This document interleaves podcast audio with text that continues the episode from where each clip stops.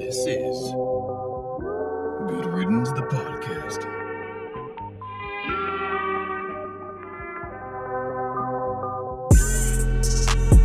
Yo, yo, yo, what's up? What's up out there, man? Another ep- another week, another episode, episode 36, I believe. 36. Man, we're kind of flying through these numbers, man. Calm down. Jesus Christ. Um, welcome into the Good Riddance podcast, man. We're back again. Um, with yet GRP. another with yet another compelling week. Um I'm not even sure where we're going this week, man. But Jay couldn't be with us, man. Who you hear on on, on the B mic is uh, Mr. Nate. You got the B team. Nate, uh, he stepped in Substitute again. teacher. Substitute teacher. What is up, all my people? Shit, where do we begin, man? Thank to thank you to all the listeners. I'm kind of going through the little SoundCloud clicks and stuff that we get, man. I'm I'm definitely grateful for everybody who's who's tuned in, whether it was via Apple Podcast, whether it was uh, Google Play, SoundCloud. We definitely appreciate you. We definitely want to um, boost the interactions, 100. percent um, One day, one day, I'm gonna have a conversation about this journey that I'm trying to, this platform that I'm trying to build, because uh, we're literally nobody's over here trying to make it happen, and we will. Eventually, it's gonna happen. It's a slow burn, but You'll you look fondly on the days where no one listened to you. man, those would be the days. Really, I may I may look back on those days like, man, those were the uh, the uh, No consequences, no repercussions. right. You could just do whatever you want to do. Yep. You know, talking about life as life is. but I, I plan on doing that the whole way through, man. Um, I don't even know where to start, man. Is it is it is it has enough time elapsed No. to where we could talk about Endgame? Probably not. Probably not. But if you do, it is you gotta put the red flag alert, alert, alert, spoiler coming. Spoil it. You can't you can't now not nowadays. I mean, Right, right. even the, the it's it's it's and it's also too good to ruin. Is Yeah. what I would say. Yeah, yeah. I, I, I, There's, and there's so many moments that you can ruin. there is. There was there was a lot of uh there was was, there was like eight moments in every scene. right. there was like I don't know, man. That that I'll, I'll I'll just I'll just one spoiler, one spoiler. That, I'm not even gonna tell it, but that one scene where uh where where where where where Iron Man looks at um looks at Strange and was like so and he's like I can't tell you. Yeah. I was But if you're smart enough, you'd know that there's no other way it's going to be. right, but I was I was still kind of shocked that it that it went that way. Well, it's I so being a, have a filmmaker brain, going to movies for me is much different than probably most people who go see movies. True. So I see plot arcs, I see you know uh, character building, I see conflict, and uh, I, there's there's a, a, a- a trope in filmmaking or writing actually that is called the hero's journey. Um, there's like seven going on in that movie. Right. So there's seven journeys, probably more than that, but um, you have your main characters who who are struggling, Before. struggling, basically recognizing where they are and having to get to where they need to go and have to learn a lesson along the way. That's what a hero's journey really is. Right. So basically, you're plucking uh, uh, some sort of character out of their normal daily, li- daily life. And for Endgame, it's after the snap, right? Right. So they've gotten used to the snap. Snaps already happened. It's the way of life. What what you find is is each one of those characters has to follow their journey to learn a lesson that they wouldn't have learned had they not gone through all the conflict and struggles they had to get to. Right. Right. Which in every movie you watch, like name a movie and I'll tell you what the story arc, the hero's journey is. Uh, I don't know, man. Um, Pick a. it doesn't matter. a, a recent movie or It doesn't matter. There's one one that I've seen that would help.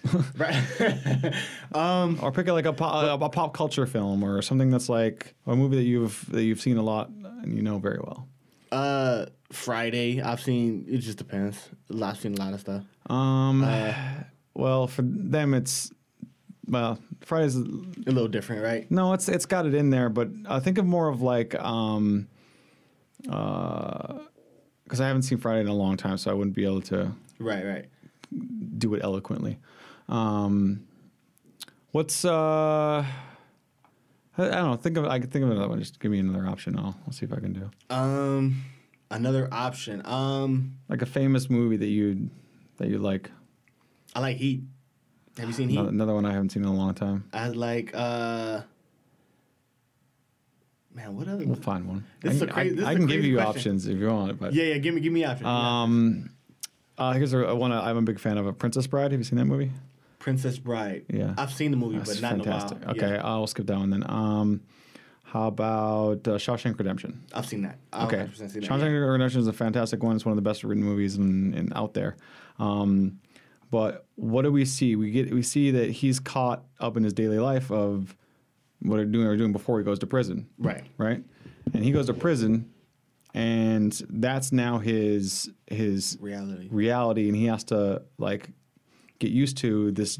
He has to absorb his new world. So Right. that's that's his first challenge. His first challenge is to I'm in a world where I have to look out for myself and I have to fight off all these conflicts that are around me mm-hmm. and acclimate, right? So once he does that, he figures out the world that he's in now, the universe that he's in. He finds um, other characters that are supporting him. Those are called supporting roles, supporting actors. Um, so you have Morgan Freeman and you have um, what's the other guy's name? Um, one of the bad guys, the one of the guards, right? Right. So you have you have these characters that are in place now, and those are going to be the people he's going to learn from and have to fight and overcome, right? Right. So there's the scene where he's Morgan Freeman has to get him um, a rock pick, right? Mm-hmm. So a rock pick because he's going to make little figurines and stuff with. Right. He makes little chess pieces and things like that, and then he gets to the library, right? Mm-hmm. After the, how he gets to the library is he's able to do the the taxes for the guards Okay. right? Yeah. So that's a way for him to get the like that's a hurdle that he got got got over.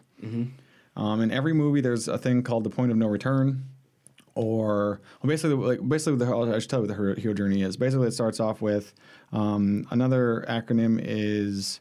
Um, I'm not going to remember off the top of my head because it's a long day. But basically, you have um, you meet the character. You find the, the you find the character has to accomplish a goal. Right. The character um, has to come to a um, uh, a hurdle. He has to overcome that hurdle by learning what he's learned in the, so, the the story so far. Sure. He has to use that to get to over this hurdle. Right. Now he's mastered the hurdle. A good example is Lord of the Rings. He masters how to use the ring. Right. Right. He knows how it works and he knows all that. Um, so once he accomplishes, or once he gets over that hurdle, he then comes to the point of no return, which is everything that he's fought for goes away. His whole story is ruined. His whole plot to get there has failed Right. Right. all but one thing that can get him out of it. And that one thing to get him out of it is something, a lesson he learned along the way that he had to grow to become. So for uh, the first Iron Man, is he had to become less self uh, self centered, Right. And learn that that these weapons are are are, are To- for, for, for using for evil. He has to use them for good, Right. Right. So he wouldn't have known that had he not got locked in a cave, Mm-hmm. um, had to build his the machine to get out, and see that the Stark's names across the boxes in the, the bad guys Right. like like location. So this happens in every movie, and then to that final last hurdle, la- the climax as it's called. Right. Climax of the story is is the big grand fight at the end. It's everything. Everything's been building up to this moment. Mm-hmm. And what he does is he uses ev- the the path he got there. He used the knowledge and the skills and the tools that he came uh, along the way Right. to defeat whatever conflict that he's got. Sure. Sure. So Shawshank Redemption is he finally chisels through the wall and mm-hmm. gets into the pipe and crawls his way out. That's the last hurdle for him to get through. Right. Right? Is this tiny tunnel that's just full of shit. Mm-hmm. It's a sewage tunnel, and we are so with him in that journey that when he stands up at the end of that tunnel mm-hmm. and it's raining and he gets up and he puts his hands up looking at the sky, we feel free. Yeah. That's crazy. Yeah. Right? How your emotions get kind of wrapped up. because these stories have Yeah. been told this way, and this is why they work for millennium. So when you think of Hercules, when you think of um, you know all these stories through through the Bible, that all these stories are told the same way. It's a hero's journey. Right. Right. So we've become basically it's been almost damn near ingrained in our DNA Mm-hmm. to follow this pattern, so that we learn learn a, we, we are introduced to a character Yeah. in his world. That character is ripped out of that world into a new world Mm-hmm. where he has to adjust. He's then forced to uh, have he's, he's a, a goal is put before him that he has to now reach. He it does not have the tools equipped to get there. Mm-hmm. So if let's say if um, if uh, um, if oh if uh, the main character I can't remember the main character Shawshank Redemption, but um, if he literally found like was able to get a rock pick and put a hole in the wall and dig through the tunnel and Right. and it's a half hour long episode, you would not care. you wouldn't care. You wouldn't care that he got out. Oh, cool. That was really hard. Wait, that was really difficult. That was not entertaining at all. Like, wow, look So you that. have to go through these tropes. Um, Right. This is why all all filmmakers write this way. Tom, Now- Robbins. Yeah, well, that's the um, uh, actor, right? Right. Yeah. yeah, Exactly. yeah. Yeah. Well, I can't remember the the character's name. Um, But anyway, Andy. Andy. Yeah, Yeah. Andy. Andy. um, another big thing that I'm I'm a big fan of is the names of characters, You're a fan of the names. good ones. So Give me an when- example. um, well, uh, uh, Tony Stark is a great one, right? Because Tony Stark has this Oh, yeah. sharp name to it. Yeah. he's a sharp guy. Yeah. right? So there's there's connotations to this. Like Right. like if his name is Billy, it just would it wouldn't make sense. It wouldn't Right. sound right. Right. Right. So that's why you have um, like uh, like sci-fi uh, heroes Mm-hmm. that sound kind of sci-fi-ish, but they also sound like old um, uh, uh, Greek Roman or uh, um, what am I thinking of? Uh, gladiators. Yeah. they have a they have a there's a warrior kind of name. Those kind of strong, like- strong uh, Yeah. syllables and and um, like Caesar Augustus. Right. Like, there's just Yeah. there's just way th- the way that we use words in our language. Um, Mm-hmm. Names are very important. for sure. So like um, Andy, Andy sounds like a soft character. Right. He's a smart guy. He's a soft character in the beginning, and he has to grow to become something more than he is. Yeah. So there's just these ways of of uh, these little tricks that storytellers have. Right. Right. It's fascinating. I love it. Yeah, that's that's that's kind of crazy. Because I, say that all the time. Like when I hear like um, like I know a person, and um, their son who's like three years old, they call him Rick. It's like it just seems kind of like That's, just- that's, that's an adult name. yeah. It's like uh, when I see a Rick, I don't see a three year old boy. Like Yeah. you got to put a Ricky on it or something. Like Well, his, his name's probably Richard or something like that. yeah, you but know, and so they got to call him something Yeah. more like More softer. childlike. Yeah. Yeah. Fucking Rick. I'm like, yo. Yeah, it's it's funny. well, the other thing too is it's also what we were acclimated to. Like um, one of the things that when I was growing up, Mm-hmm. um, all the the trend in in college when people were having kids is to name their kids old people names. Like, oh, this is my daughter Edith, or this is my daughter Gladys, Right, Or right. this is my daughter, um, you know, Janice, and Yeah. Mm-hmm. and you know all these names. It became a trend because it's counter to what we are familiar. Right. Right. So that's a big thing that that, that writers and, and um, people who conceptualize films and stuff. Yeah, it's definitely it's definitely super thought out. Like it's not it's Yeah. not by mistake at all. Yeah, so these things are these things are literally just tools in the writer's toolbox. Mm-hmm. So the reason I bring all this up is um, I have been I've become uh, a huge huge fan of Paul Feig, Mm-hmm. which no one knows who he is, but it's kind of by design. Okay. One of the reasons I'm a big fan of his is he is the Marvel mastermind.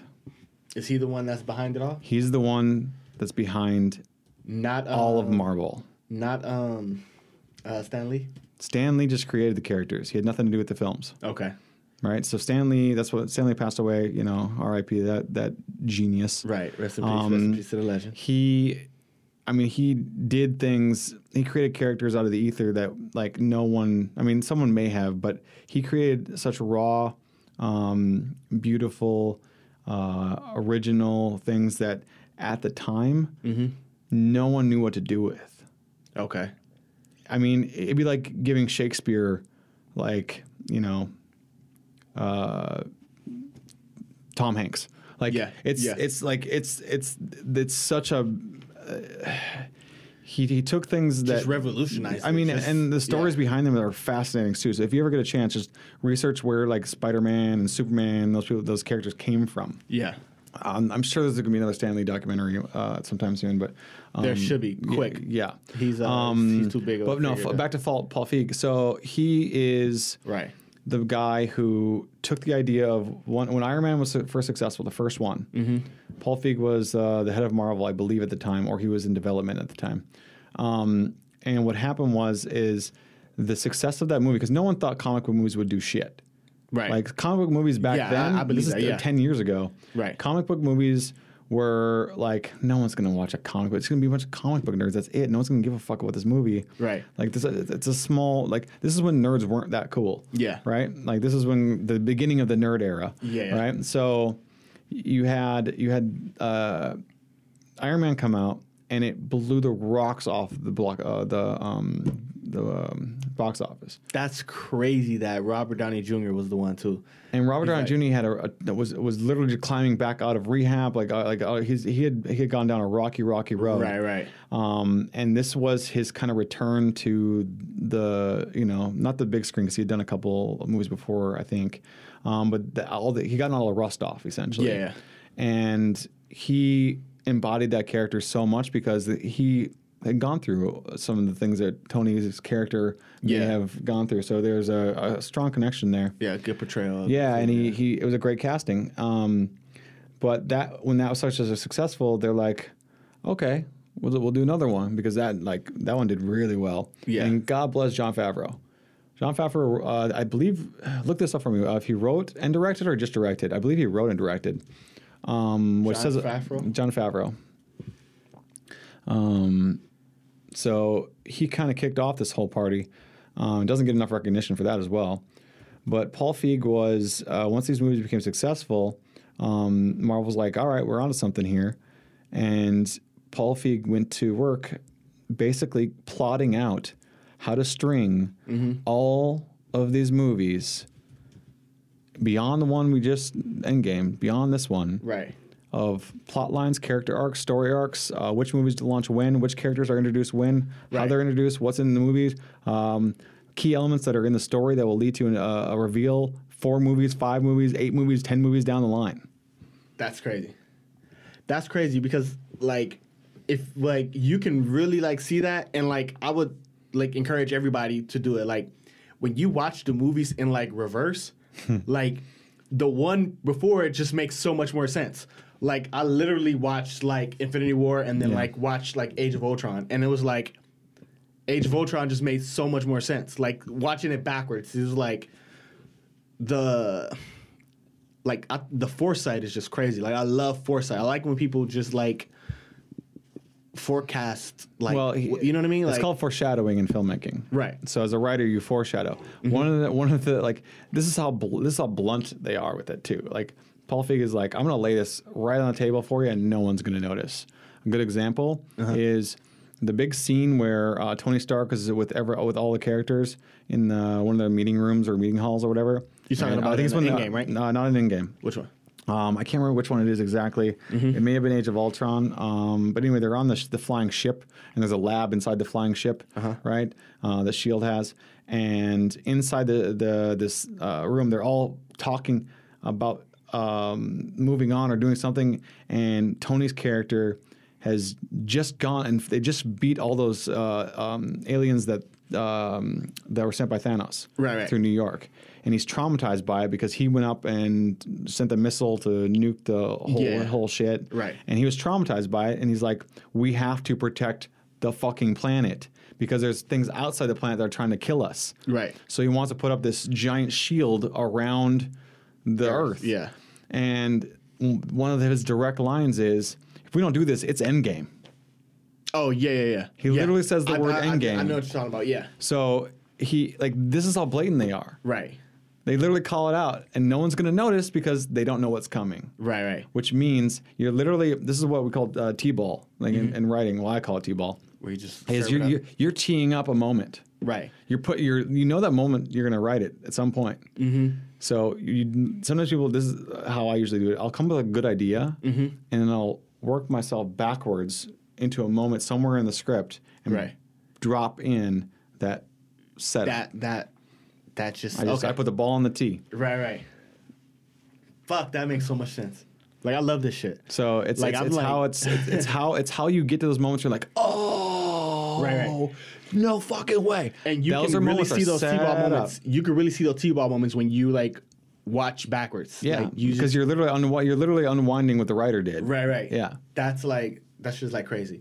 I mean, I I do miss Hulk from Age of Ultron. I'll just leave it there as, as far as the Mark I had a, Ruffalo I had Hulk a, I had a time I had a tough time with um, the the um, uh, Ragnarok Hulk. The Ragnarok. Okay, where yeah. he's like, it's a little. "Oh, Hulk mad, eat, eat steak, dude, yeah, yeah, yeah. caveman yeah, style. I, I, I, I didn't, I didn't too much like that. Like, there's there's parts of the, the, the Marvel universe that I, I have trouble with, and, and everyone does, but right, but why? Like, I don't like. What did they do to Hulk? Like, it's like over the like. he's a. T- I will give them this: Hulk is a hard character for cinema. He doesn't say a lot. Mm-hmm. He's he's uh he's basically like you when you when you're stuck, Mm-hmm. you just throw Hulk in to to break through like. Like basically, what you, what writers do is we literally a um, like I think I said this before on the podcast, but Sure. Joss Whedon is one of my favorite directors, and Josh Whedon. Josh Joss Whedon, Josh Whedon. Joss Whedon, Whedon. Okay. yeah, he's uh, he directed Firefly and uh, Buffy. Okay. Um, and did the movie Serenity, but he also was the first one to do um, uh, Avengers. He's the first director of Avengers. Sure. So um, big fan of his, but he has a saying that um, I haven't created a universe in a while, and that feels weird.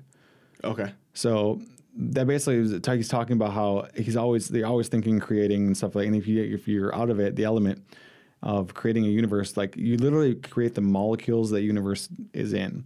So if you think of Marvel universe, there's these stones, and the stones have these powers, but where those powers come from and how do they get there? You have to think meticulously about everything. Right. What's the gravity like in this on this planet? What's the you know uh, you know is there air and how's that affect? Like all this stuff has to be thought out long before. Right. So for every scene that you're in, there's a history of that planet.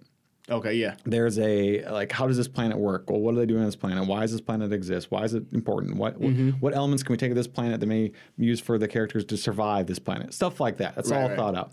Um, but creating all those little moments is is they're just you're literally you're the mason who builds brick walls in a closed room for yourself Right. and you have to figure your way out of them.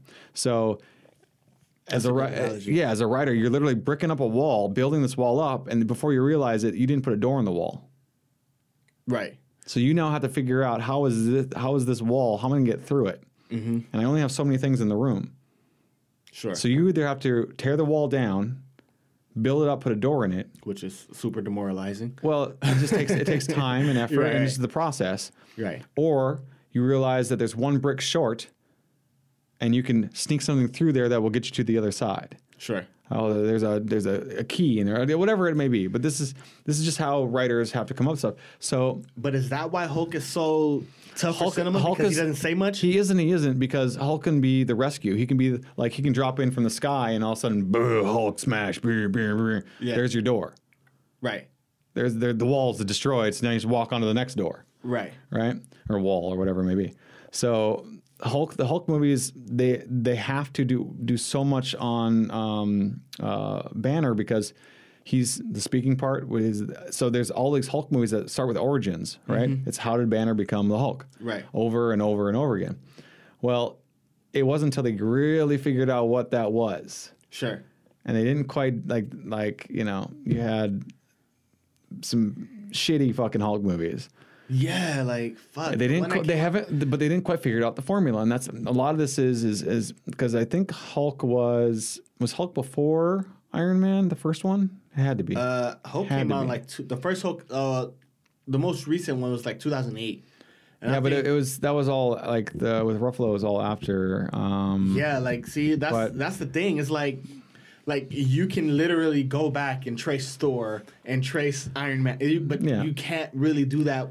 Well, they need to come up with just like a fire Hulk movie. I've been saying it for years. But I don't time. think they should, to be honest. I think they're doing like it's. They have enough to do, a, and I don't think that story will will give you much. I don't think there's there, there's not enough meat on that bone for it to have its own individual because. Um, Well, you you, No, you they- create well- the meat. Like, well, you probably you You have to. You would have to. But as of right now, it's he's got an interesting. Like I won't. s- I won't spoil that part. We kind of spoiled a little bit, but Yeah. I won't go into the Hulk thing. Um, but you can see what they did there with the Hulk in this in Endgame. Yeah. Because.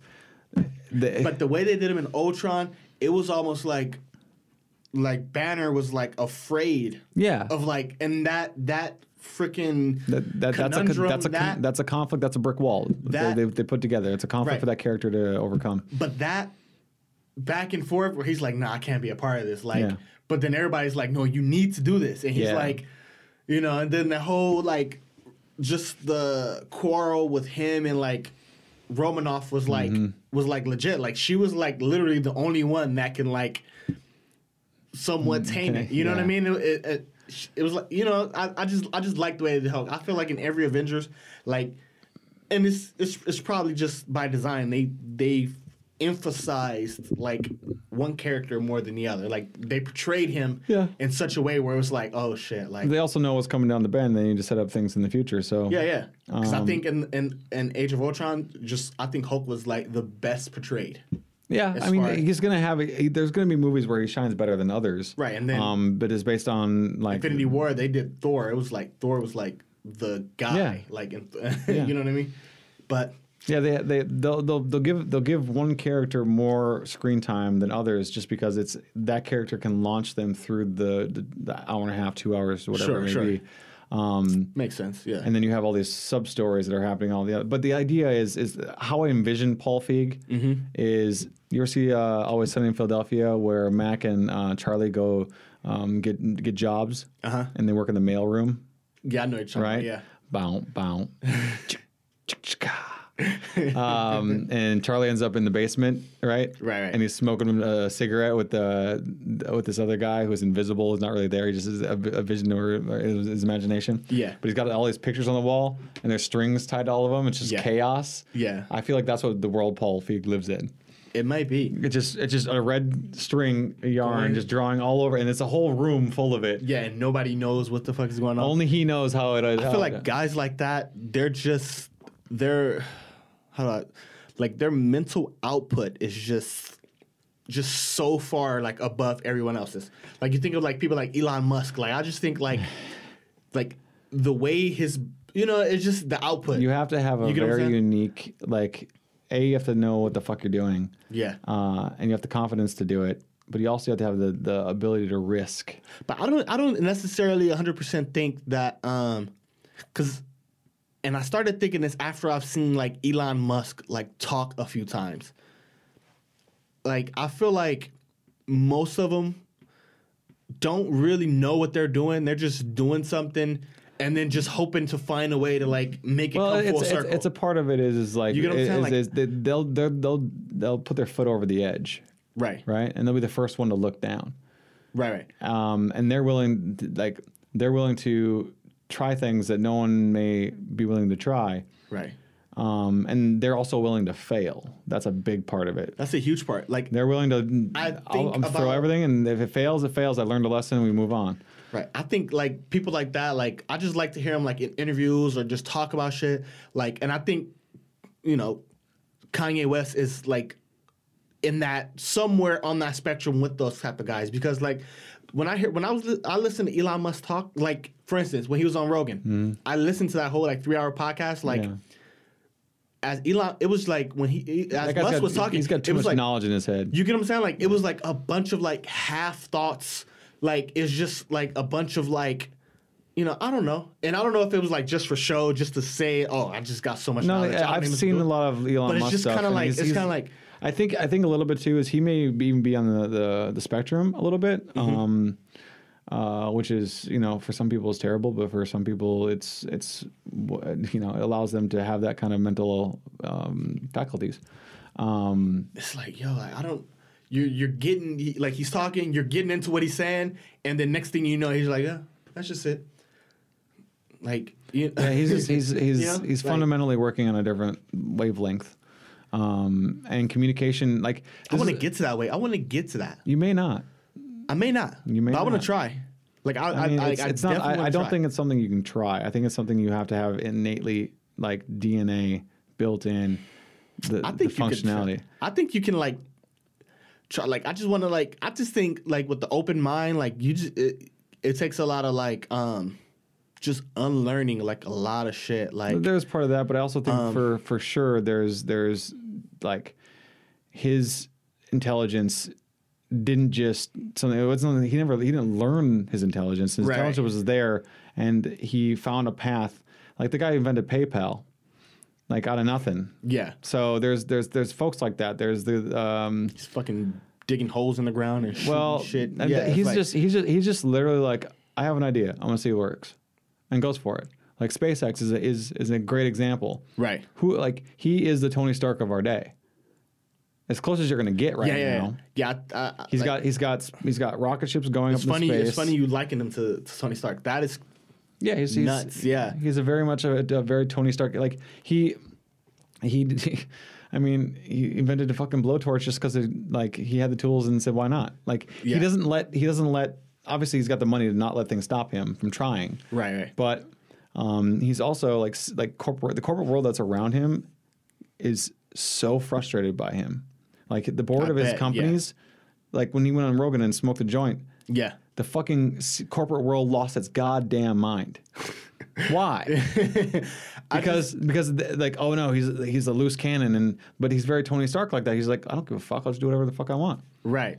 It, it- I don't know. Like like uh, I was listening to another episode of uh, Joe Rogan, and he's like just sitting across from him talking to him. Like I just felt so like just like dumb. Like Yeah, I it's- it's- tried to it- dumb like, him down by smoking weed. Like Well, it's that- it's it's the he's on he literally he's he's like if you have uh, imagine the room full of Einstein and like uh, Carl Sagan, Yeah. um, you know, Picasso or some shit. Yeah. yeah, just people that are all on a high level. They're gonna have a they're gonna have conversations that would never exist otherwise, right? They're gonna have they're they're all gonna have a wavelength of communication because, like, you I'm sure you felt that too. Where you're talking to someone who like is like, whoa, this guy's a little above my pay grade Right. Right. yeah. intellectually uh, intellectually um, and the trick is is that same person who's in that level if you bring it to a hip hop show would know that like would be out of his element so everyone has that you know what i mean Right, right. everyone has that like comfortability in, in their you know in But their I, I like to walk in rooms or just talk to people who are just like in a different space than I am because like. I mean, it's Like, I interesting. wanna for sure. be That's, in that's Joe you know what I Rogan's mean? whole thing. Is like, I don't know this. I'm going to bring someone on who does and talk about it. Right, right. Or I'm fascinated by this area of the universe and Right. this topic, and I'm going to bring someone in who can enlighten me even further. and like see and since I'm like I'm like really big in sports and there's this uh retired football player Arian Foster he has a podcast Mm-hmm. and his podcast is just him and he's sitting across from someone else whether it be a scientist whether it be a comedian whether it be a doctor You can learn something from from every single just person you talk talking and like you know what I mean and I really I really do like it too because like he didn't talk about his career pretty much at all Yeah. unless the guest asked him about it like. Yeah, it's not the purpose even of the when he- show. I'm assuming. yeah, and even when like in you know, and you would think that would just be like innate for him, just be like, oh, you know, He- talk about it. people. I, I'm I'm very similar. I have a hard time talking about myself. right. Right. I like like talking about me. I'd rather talk about anything else. I, I, things I I'm interested in. way, yeah. Think I'm interested interested in. That's a whole other ball game. But like, if you if we sat here for two hours and talked about how like everything that I do and am and, and what I've done, like, uh, I'll give. you I'm I'm very honest. I'm an open book. But at the same time, is is I would like to talk about things that are interesting. I don't find myself to be that interesting. right, right, Right. Even though I may be very interesting to someone. Sure. Like it's a self like self deprecation. I don't. You know. Um, Yeah, I, I'm the same way. I'm like, uh, I think do you most want- That's people why, are. like interviews, like I'm not when like you look at Joe Rogan. He doesn't talk about himself barely at all. at all. Yeah, So it's just Yeah. the, the idea is to have the conversation about a, a subject matter that both of us can be interested about. in talking about. Right. Um, whether it's you know even an argument of some kind, like a, you know like there's my point of view, here's your point of view. Well, where do we whatever? I don't like talking to people though that you know have differences in opinions, but I feel like some people argue to convince, and I think well, that that's is- that's also a defense mechanism too, because they're insecure about what they know. well, but that like I hate that. Like, um, It is tough. I was at like I spent my whole lunch break um, a few days ago. We were talking about Michael Jackson, Mm-hmm. and um, we can get in on that to sort of matter if you want to. We could, Yeah. we could. I mean, I'm- I'm- we'll take it like, where it goes. I'm yeah, just saying. And it was it was just kind of like I have opinions. I do too. Like, and I talked to, I was talking to Julio about it a little bit, um, but I believe Michael Jackson had a problem. Oh, for sure. Like, for one hundred percent, where there's smoke, there's fire. But man, I gotta freaking tell you, like,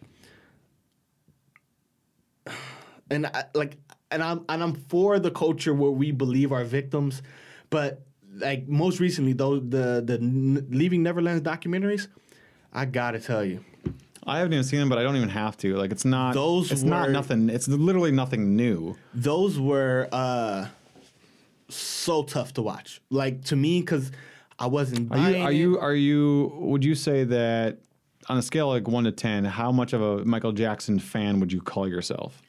Um, I'm not that huge. I, I'm not that huge of a fan of his. Okay. Um, well, like I recognize his, his, his greatness or whatever. No, not that. You're not, not, that much- tied. You're not tied that closely to him. Yeah, no, not at all, not at all. Like I'm, I- I'm, I'm aware of his greatness. I'm aware of you know things he's done, and Yeah. a lot of respect for it. But as far as me being like a fan, like very, very low on that on that totem pole. So I don't really have a dog in the fight. Yeah. Um, but like some of those, like I was, I watched those documentaries. Shit! It was like four hours long. 'cause it was like two, a couple parts. It was like I just like couldn't like buy it because like they were talking so much. Like these are middle aged men. They were talking so much. And one thing I didn't like is there was no like um Counterpoint. there was no counterpoint. There was like no like, you know, you you when you talk about stuff like sometimes you find points or situations where you kind of take blame for yourself. It was just kind of like, Well, that and that's where uh, yeah. here's I mean taking blame for your own actions is tough when you're a child. Like a child, child Well- children well, yeah. can't take blame for their own actions because they're not constitutionally there. sure, sure, no, I get that, but as like like men, and I, I didn't like how. I think it was HBO that had it. They freaking just had a camera in front of them. They were just allowed to just talk. There was nobody talking to them or saying, "Well, what about this?" or So then they didn't have someone interviewing them or Yeah, it was like, just like a camera. They could have done that on their own and posted it on YouTube. So that's why I can't see past the money. Are you sure that there's no one behind the cameras? Producers are like that's They're- how they work. Is they they they'll, they'll they'll put forth questions and let the person talk. Right, You'll never but- see another interviewer, or you will, but that's depending on the, the style of documentary you're creating. right, but it was it was just kind of just like the questions were asked, but it wasn't like somebody was like, "Oh, funny you say that." Well, what about this? Like, I wanted to know, like, well, like So you want someone challenging them on not so much challenging saying? them, but just kind of just pushing what they're saying. Like, Well, I mean, there may be something that- like documentaries are tough on on sometimes on format, which is Sure. is do you just do you here tell us your story, or do you have someone who's like, I have a question, answer it, or Mm-hmm. do you do a combination of the two, or do you do um, you have a you have certain things you want to like a question that you know is going to be tough for them to ask. You don't ask it first. You build up to those questions. Mm-hmm. Right. So softball, softball, hardball, hardball, hardball, hardest ball. Right. Right. There's just ways to do um, stuff like that, um, and you have to imagine too that this is a trauma for for certain people. So Mm-hmm. when you're when you're dealing with traumatic things, that especially when it deals with childhood traumas, it's a whole other level of you're not when you talk to an adult about a childhood trauma, it is often you're talking to the child. True. grown up get- I get body, right? So Yeah. there's there's there it, it's a it's a funny little world that that gets into. Um, one of the things that I mean, for me, I can often separate the music from the um, the artist. Mm-hmm. Um, but for me, I'm not. I mean, this is not a common thing to say, but I'm not a huge Michael Jackson fan. Right. I mean, he did things that no one ever done before in ways no one had done before. So the artistic creativity is fantastic. Great, cool. Sure, sure. But it doesn't really do much for me. It's a song I'm familiar with. It's a or a, he's you know he's got a you know very pop culture um, influence. right. Um, but I, if that music never existed, I wouldn't. Uh, if I if Yeah. if I found out, oh hey, they're taking all of Michael Jackson's music all out of the world, I'd be like, got it. Like it wouldn't affect me that way. at Right, all. right. I- but there's some people who they're like they they feel strongly to that music. Right. Um, what I can relate to in this world is something in a, it's in a genre very very different, which is metal. Right. So I like uh, heavy metal music. I like you know hardcore punk, uh, some stuff like that. But Um, there's a band called As I Lay Dying. Um, they were a uh, quote unquote Christian band, Okay. me- Christian metal band, which is some, some to some people an oxymoron. Right. Um, I can assure you it is not. Um, but here's where it gets weird. So, Right. Lay Dying was one of the biggest names in metal um, in both the Christian metal scene and this uh, the contemporary music scene. right. So, the lead singer um, was his name. I'm just gonna blank on the name. I knew it was too. Um, Tim. Uh, Lieb, Tim LeBeau. I, I'm gonna screw it up. It's Tim L. Whatever. Okay. Uh, but his name is Tim. Um, he uh, was, you know, an amazing singer. Amazing. Like the band was just like they killed it. Right. Right. Right. And there's so many bands looked up to these guys and they felt they put themselves on the Christian label.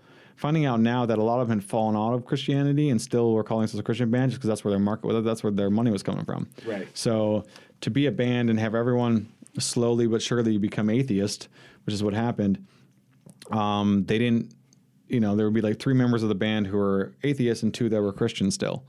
Um, and it became this, you know, a bit of a struggle for the band to deal with. But they, they, they like they found it. Well, just, you know, we're just making music. We're not singing specifically about anything that, you know, I'm telling, like, I'm singing songs that that I'm writing songs that are for me. Right. And then the fans are liking them and cool. They'll find their own meaning in them, which is what music is, right? Right, right. So they, they played that trope for a long time, and I actually got to meet them and hang out with them a couple times, luckily. Um, well, nah. uh, and now with, with, with hindsight, but um, what happened was is Tim uh, was married and um, was getting divorced, and uh, there was a custody battle going on. Um, and long story short is he hired someone to kill his wife. The person that he was hiring was an undercover cop. Someone had found out, someone had ratted him out of the gym. This guy was also doing a lot of steroids at the time. Right. So he was Tim. Tim. Okay. Tim was doing steroids, and Tim hired uh, was looking to hire someone to supposedly kill his wife. He was sentenced to prison, went to prison. Um, the band obviously broke up and went in their own ways, and there was this whole big thing. Right. And they started a band called Wovenwar, um, and without him, and time moves on, and I was like, do I? What do I do with this music that I've been a fan of? Right. Right. Like these songs have, I have meaning. They have meaning for me, but there's the. Well, I'm now an atheist, but I was a Christian at the time, and so I have this weird relationship with that music already Right. like hearing like knowing the words of the songs and and how they associated them Mm-hmm. to now how I hear the songs and how I associate them and I was like in my thinking incorrect in how I was viewing them. Right. So I've already have a lot of like drama with that stuff already and a lot of like uh, um, baggage. Now add in the fact that this guy now is a potential like murderer of his wife Yeah. so that he gets custody of his child That's and it is crazy. So this is big time news uh, a few years ago. It's probably five years ago now, six years ago. Mm-hmm. Um, he is now out of prison, um, and the band is back together. So and all of his all of his bandmates disowned him. Like they're like because not only did he kill the the band, he tried to kill his wife. Uh, Mm-hmm. Right. So they they like they lost on their livelihood and their families had to suffer. So they started a whole new band without as much recognition and because he was the front man, so he was Right, he was the face. was the one, yeah. Yeah. So, um, but they had a lot of friends and, and family, uh, friends and, and, and other bands that they were touring with because all everyone looked up to those guys. Like they Yeah. were they were the hot shit. Um, and so it's like where do you where do you separate? And now the band's back together and touring again. So how do you feel about that? It's like, um, and they're also touring with other bands who said they would never tour with that like with him again. But right. they've all made their own amends for their own reasons and some of the uh, the guys on the tour with them was like we're not doing this for Tim we're doing it for our friends who are in a band with Tim and we support their decision whatever their reasoning for that decision is Mm-hmm. So it's a long it's it's it's in the same vein of Michael Jackson obviously Michael what Michael Jackson did is f- potentially far worse allegedly Yeah. um, but because a lot of kids and in, attempting to hire someone to kill your wife, it's a, you know they're close, but not on the right. same level because no, no one actually got hurt. Thankfully, like the luckily our law enforcement were able to Sure. uh, to get that. But when it comes to Michael Jackson and kids, like there are, are a lot of theories out there. Um, I know Joe Rogan's a big proponent of uh, chemical castration, uh, castrados, which is interesting take on it. Um, his dad's fucked him up, and all those kids got fucked up by by their dad for sure. Um, so he was a like you know it's pretty obvious he was a man trapped in uh, a child trapped in a man's body Right. and had all these, you know, and there's pills involved. There's Yeah, yeah. There's the the yes men of of Hollywood that anything he does is So complicit with it. yeah. Yeah. that there's no one gonna fight him on it, and he's so powerful in that whatever. He, I just definitely think it was like smoke. There's fire. It was Th- like there's a lot of that. It was just like a bunch of it. Like one of the guys in the uh, documentary, not to keep going on about those two specifically, but one of them was like, yeah, like he he referenced a train station where supposedly that's where they've had sex, like all types of stuff. There's like places in like Right. the bedroom with the door, the, Right. the, the alarm But- saying people are coming, that kind of stuff. But what happened was in um like he went on record saying that he was like like all this was going on with him and Michael Jackson between like 88 and like 92 or something like that. Yeah. Um but when he said that there was times when things happened in this train station, Yeah. the train station didn't exist. The train station didn't come to exist there. Well, here comes- like 1993. Well, here comes the trick: is is if you you're there's three things happening in that in that scenario. Mm-hmm. One, a child's memory is not going to be uh, anything you can actually like like trust Sure. because uh, like think of Kids your own up, think of yeah. your own memory. Yeah. I mean th- that's all you need to think about is it's not going to be accurate. You may get a lot of shit wrong. Mm-hmm. So what kids often do when they when they uh, when memories form is they do associative memories. So I remember what things looked like. I remember what things smelled like. I rem- but w- give them like for a kid, a year is so long. Yeah. For us, God, fucking year flew right by. Right. April. So perception of time is not it's not something kids can do well Right. right? Um, so there's that fact. The other fact is is when um, any human tells you this is how th- this is what I saw. This is what I, like I'm giving you my testimony. Mm-hmm. Is it is not reliable. You said what any women Any any, person, any human giving a testimony Uh-huh. is faulty at best, because humans are not good at recording information and repeating it accurately. Right. So a, a child saying there was a train station. Uh, I was, you know, something inappropriate happened there. It was in this time. It was in this time frame, right? Mm-hmm. They all could be true. They all could be false. You need other evidence to to corroborate. up, yeah. But you can't say that it didn't happen. You can only say that he was inaccurate Right. right? So when when people focus on those little tidbits of information, Mm-hmm. I, I, I tend to say that's not strong enough to dismiss, right? It's not Sure. strong enough to dismiss that it didn't happen. You're just saying that that evidence that he's having is, is, inaccurate. So it, you got to put it like I try to put things on like big things like this. I try to put in almost in a, a courtroom in my head, right? Mm-hmm. Right. So there's the defendants and then the prosecution. So the defendant has at all times they're innocent until you until you have enough evidence that is sure-footed enough to convince other people Mm-hmm. accurately that it's undeniable that this happened based on the overwhelming amount of evidence to support that. Right. So when it comes to these stories and time, you get that it's harder and harder to do. Cold cases rarely get solved because of this problem. Right, but when you're uh, what when you're in the court of law, and the and there's something being said, the the opposing side, one of the first positions that they take is trying to poke holes in your argument by the timeline because the timeline is one of the first things that gets established. But the only way they can do that is by having evidence that contradicts, right? right. So when you talk when you're talking about uh, if you the, one of the last things that um, uh, uh, defendants attorneys want to do Mm-hmm. is put people on the stand that don't have that don't have supporting evidence to back up what they're saying, Right. right? So what will always trump uh, a testimony of a human is, evidence. Mm-hmm. evidence, Is yeah. evidence. It'll always trump it. Right. So when when a person says, "I was here at this date and this time," a good ca- a good case of this is, um, uh, did you see the HBO documentary with Syed?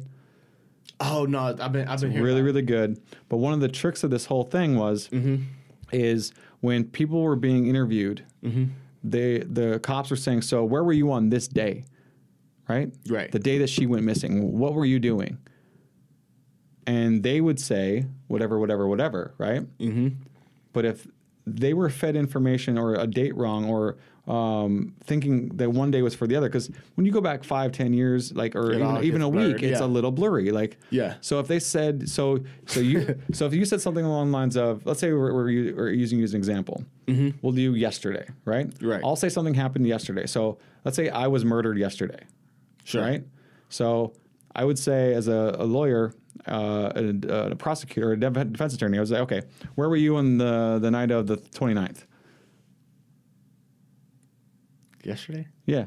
I was at the house. Okay. Who was with you? It was me, my girl, my daughter. Okay. Yeah, What time did your daughter go to bed? about eight thirty nine. Did you get any phone calls in that time period? Nah, Are you sure? not a phone call. No. Text message Yeah. from who? Ah man, a couple, a couple people. Okay. yeah. So, so what happens is, is, Yeah, is yeah. right. So when I'm when when someone's in in um, when they're arrested by the police or brought in by the police and they do this interrogation, Mm-hmm. Right. There's tricks the cops use. If they have a piece of information they already know, they'll walk you to it because they want you to admit and, and having no ability to not admit it, right. right? So if I had said that you got a text message saying from from me, Mm-hmm. right, that hey come over, right, and that was the last text message I ever sent out Right. right? And the cops know that because they have my phone. They're gonna walk you slowly to that point. That's what girls do.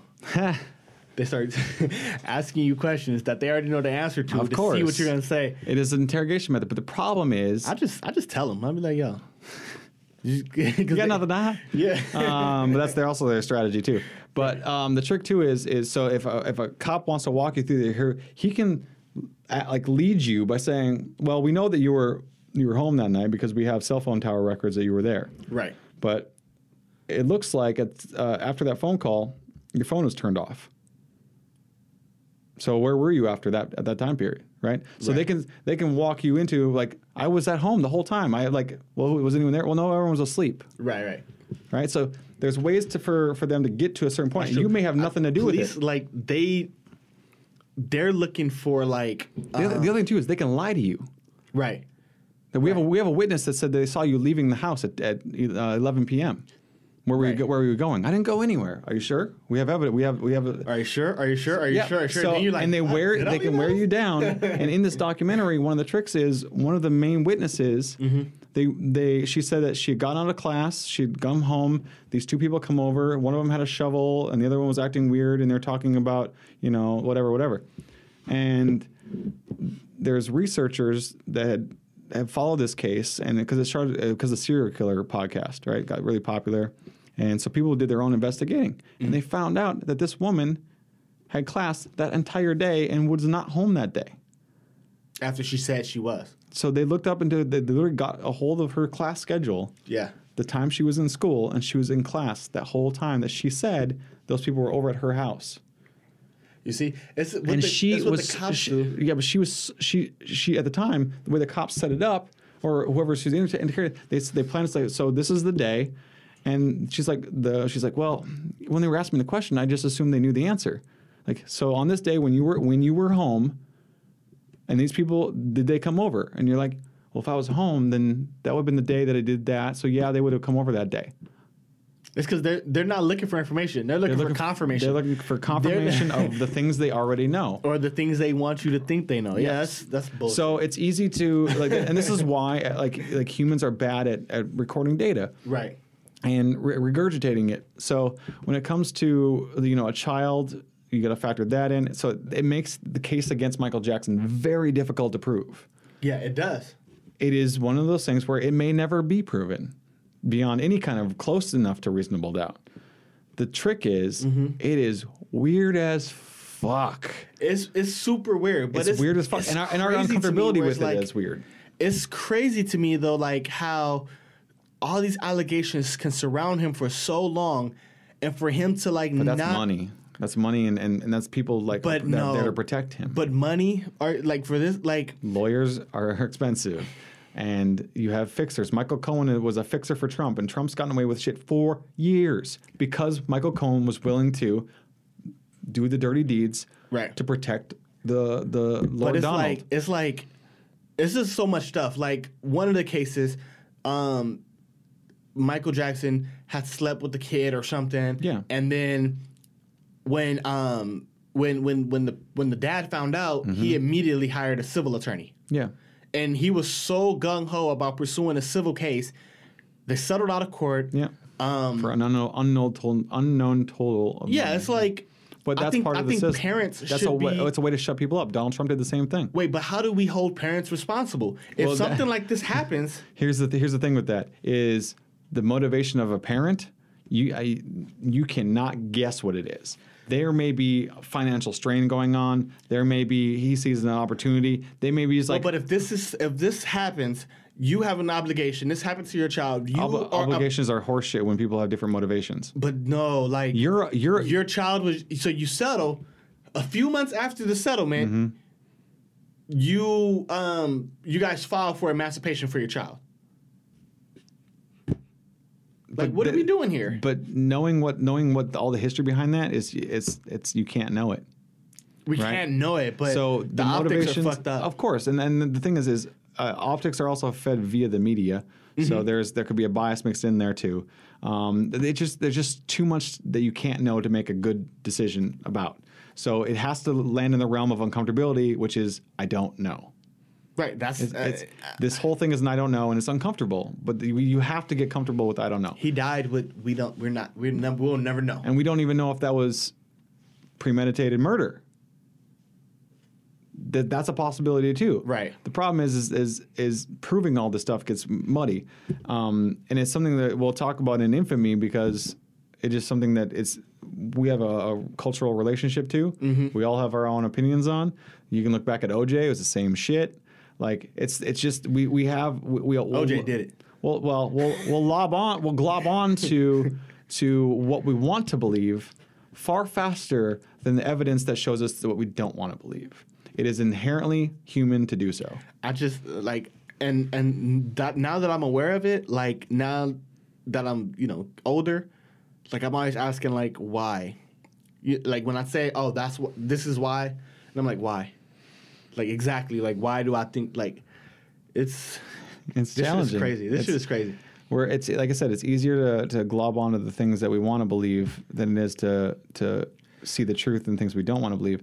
But the, the trouble is, is if you live your whole life like that, you're living a lie, Right. And you're living in your own make believe that no one else sees, and that can get a, that can spin out of control. Mm-hmm. I.e., Michael fucking Jackson. It's fucking crazy. He literally made his own universe, one a Neverland. Like he yeah, he. there's a problem. So it's it's It's somewhere in there. We just can't. Yeah, and it, We I just mean, can't- there's there's there's, and the other thing too is, I guarantee you, Mm-hmm. with a high certainty, that there's enough information about what happened, and there's people who know exactly what happened, who will never talk and who will never show their face, Right. who will never give the evidence forth, have probably destroyed evidence at some level, because their motivations are, like they respected that that man Mm-hmm. for his ability, and you know they they maybe that person was given a gift of support of some kind by Right. him or whatever it may be. It could be family, it could be someone who worked for him, it could be any one of those number of things. Sure. I look at it like, um, and I see, I'm seeing more and more, it, and it actually is really kind of freaking me out. Is I'm seeing, seeing more and more of we are living in a multi-cult culture. A multi-cult culture. Yes. Explain that. So when you work for a corporation, when you follow a sports team, when you uh, buy a certain product, when you uh, follow a certain ideology in uh, politics, and Yeah. all this stuff is we we have about fifty cults that we all kind of associate with, right? And this mini cult culture is is super problematic because we're we're we're blinded by the reality because it fits our narrative that we want Right. right? And that can be so detrimental in in ways we don't even understand because we're so in it. Right. So We're looking for confirmation. Not well, they're looking for confirmation. They're not looking for accuracy. They're not looking. They're looking, and and, and they're doing it unwillingly. Um, it's kind of the, it's called the Dunning Kruger effect, which is when you're you're not intelligent enough to know that you're not intelligent. Right. So you're too dumb to realize how dumb you are. You're too stupid to know how stupid you are. You're you're too arrogant to know how arrogant you are, right? Right. It's this idea that that I'd rather have the confirmation that I I know something, or I have the confirmation that I am something, or the confirmation that I, I can be something, rather than realizing the reality is I'm not those things. I don't have those things, and I have no reason to believe the things that I believe. I'm, I'm it's it's like a foundation of Right. of of you know of sand is not gonna you can't build a structure on it long. And I think a lot of our culture with you know you have people like these people who are doing these mass shootings. You have this whole like 8chan and all that or, uh, these these sub um, Reddits and all stuff where people are just spouting, spouting, spouting hate because there's no one on there giving them the real world. Right. And if there are, they're not listened to. You know. So we have these synagogue shootings. We have these this this rise in, in um, domestic terrorism by white nationalists, and Right. and we have these things, and people don't want to admit it because it's a hard thing to admit. That But- terror comes from I mean, we don't. m- white When's- people in this. You know what I mean? I, Like, the example's always often used, and it's not kind of uh, talked about enough. But if if the synagogue shooter was Muslim, if the um, uh, if the i- i- if the you know I name the last like white nationalists like the um, the the guy who uh, Cesar Sayoc like Yeah. if he was if if he was you know shit. yeah if well if he was a Muslim we would treat him completely differently. yeah. The country would be like let's start a war with the country he's from. Right. I mean, even though he's been a national, he's, he's lived in this country the whole time, right? So we have we have these. But to break that, it's going to take a bunch of people who know or understand, like, what's happening, what's going It takes on. well, it takes talking about it, but it also takes leadership, yeah. and now we don't have any. We don't have any good leadership with the power to make a Very, difference. it's very horrible at that. It's like, We, we have a we have a president who says there's uh, good people on both sides. One being Nazis and people who are protesting that Nazis are are, are in the streets. right. Like, I mean, it'd be like like if you if you want to tie it back, it'd be like it'd be like our president cheering for Thanos. right. like that's not like Yeah. it sounds cartoonish when you say it that way but that's the reality of it like That's that. That's truly. That's truly uh, fucking like accurate.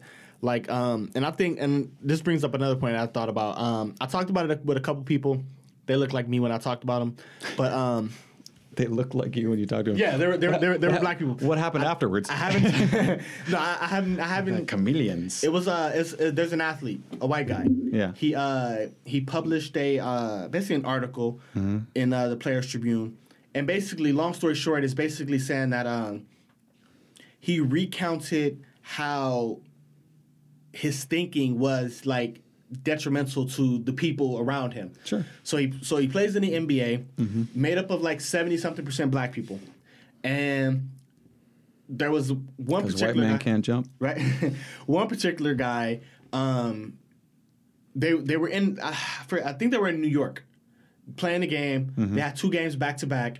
Um, so they were on a second or the first night of a back to back, and this player went to a club, and at the club he got arrested. Stuff broke out. Yeah, and then while he was in custody, like like his leg came up broken. Oh, so wow. when he finally got the news, like the first thought he had was, he got Well- the news that his leg was broken well, he got the news that his teammate was arrested. oh another guy did okay Yeah, so this dude's Kyle Korver. He got a new he got news that his teammate got arrested. Okay. And when his teammate got arrested, his leg was broken. Authorities said it wasn't them, but he's saying it was you. Like I was at the club without a broken leg, Yeah. and I'll, you know whatever. And um, basically, what he said is when he got the news that his teammate was arrested, he um, the first thing he thought is, well, we're playing the back. We're we're, we're playing back to back. Why would you be out to out, begin with out yeah to begin with. Yeah. And he just just basically talking about like how that was like, you know, if nothing would have happened, he showed up to tomorrow's game, done his job, it wouldn't have been a thing. Like he wouldn't have thought anything. But it was just that basically saying that white people have to not only like understand so was the white guy arrested or the black guy arrested the black guy was arrested. black guy was arrested the white guy's making the comments The black, Okay. the- it- he's talking about his thoughts during the whole thing. Sure, sure. Why would you be at a club? Yeah. uh, when it's perfectly okay and normal to go to a club. Yeah. You know what I mean? Like, um, and he was basically just saying that, like, Well, it may not have been a It's- smart decision in hindsight. Right. He's right. So he's just basically saying that just the privilege, just talking about white privilege and the privilege that he has. That this is a conversation that he can enter and exit at any point in time. He doesn't have to go home with it. Yeah. Um. He. Uh.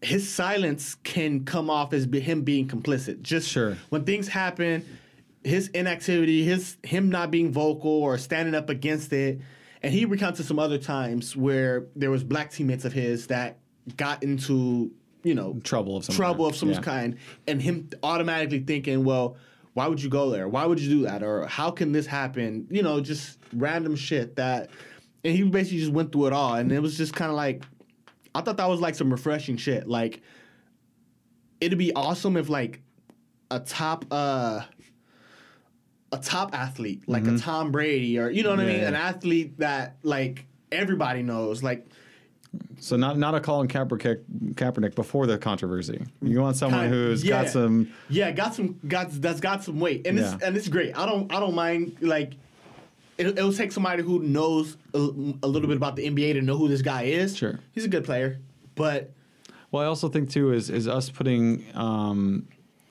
it, jumping from one category to the next and having someone's comments like. I look at um, LeBron James as a good example. Is LeBron James is is a really smart fucking dude. yeah Like people like like so he's Smart easily he's as easy, he's easily dismissed as a basketball player. But people Right. are more than the sum of their parts, right? Right, right. So um like his schools that he's developed are doing so well that people are like, What what we that shouldn't Yeah. happen. Yeah Why are they doing so well? He's a basketball player, so right. Right. So it's just these things that we we we. I have a, a book that I may or may not ever write, but um, basically it talks about how the mind is uh, the mind is a computer, right? Mm-hmm. So your you have your processor, you have your inputs, outputs, Mm-hmm. you have your USB connections, you have your motherboard, you have your Sure. all that stuff. So your your hard drive, um, and we interact with the universe very similar to a computer interacting with the universe Right. or its universe. It has data input and data output, right? So we can communicate with some with another computer, Mm-hmm. Right. right? So the problem we kind of have is we're when we uh, when we learn something when a, new piece of information is is we have to categorize it. Our brains are just built to do this automatically. right So as we grow older, the more information we have, the more shortcuts we create. Right? Right. So a lot of what people do is they jump to conclusions because it's a lot of math in between. right? So the idea of jumping to a conclusion is just your brain shortcutting all the hard work and getting to an answer that is has a high pri- a high probability of being right right right? So, and where where this is exploited is magicians and con men and things like that, right? Right. So their whole thing is to use your expectations, all those shortcuts you've built, Mm-hmm. and then while there's the beginning and the end, While they're fucking shit up in the yeah. middle, right? Yeah. So they're taking advantage of those systems. Well, what what humans are like like built to do is we're pattern recognition machines Mm-hmm. that take those patterns, we categorize them immediately, very quickly. right We then take that, analyze it, see where we what we can do with it, and then at some point that becomes a pattern in our our own brains. Like the synapses are connected. Yeah. Now we know every time I punch a wall, my hand, my hand hurts. right Right? We do this over and over again. Wow, my hand keeps hurting. I should stop doing this because my hand's going to hurt the next time. yeah But what if your hand goes through the wall and it doesn't hurt at all? Right? That's a break in the pattern. Mm-hmm.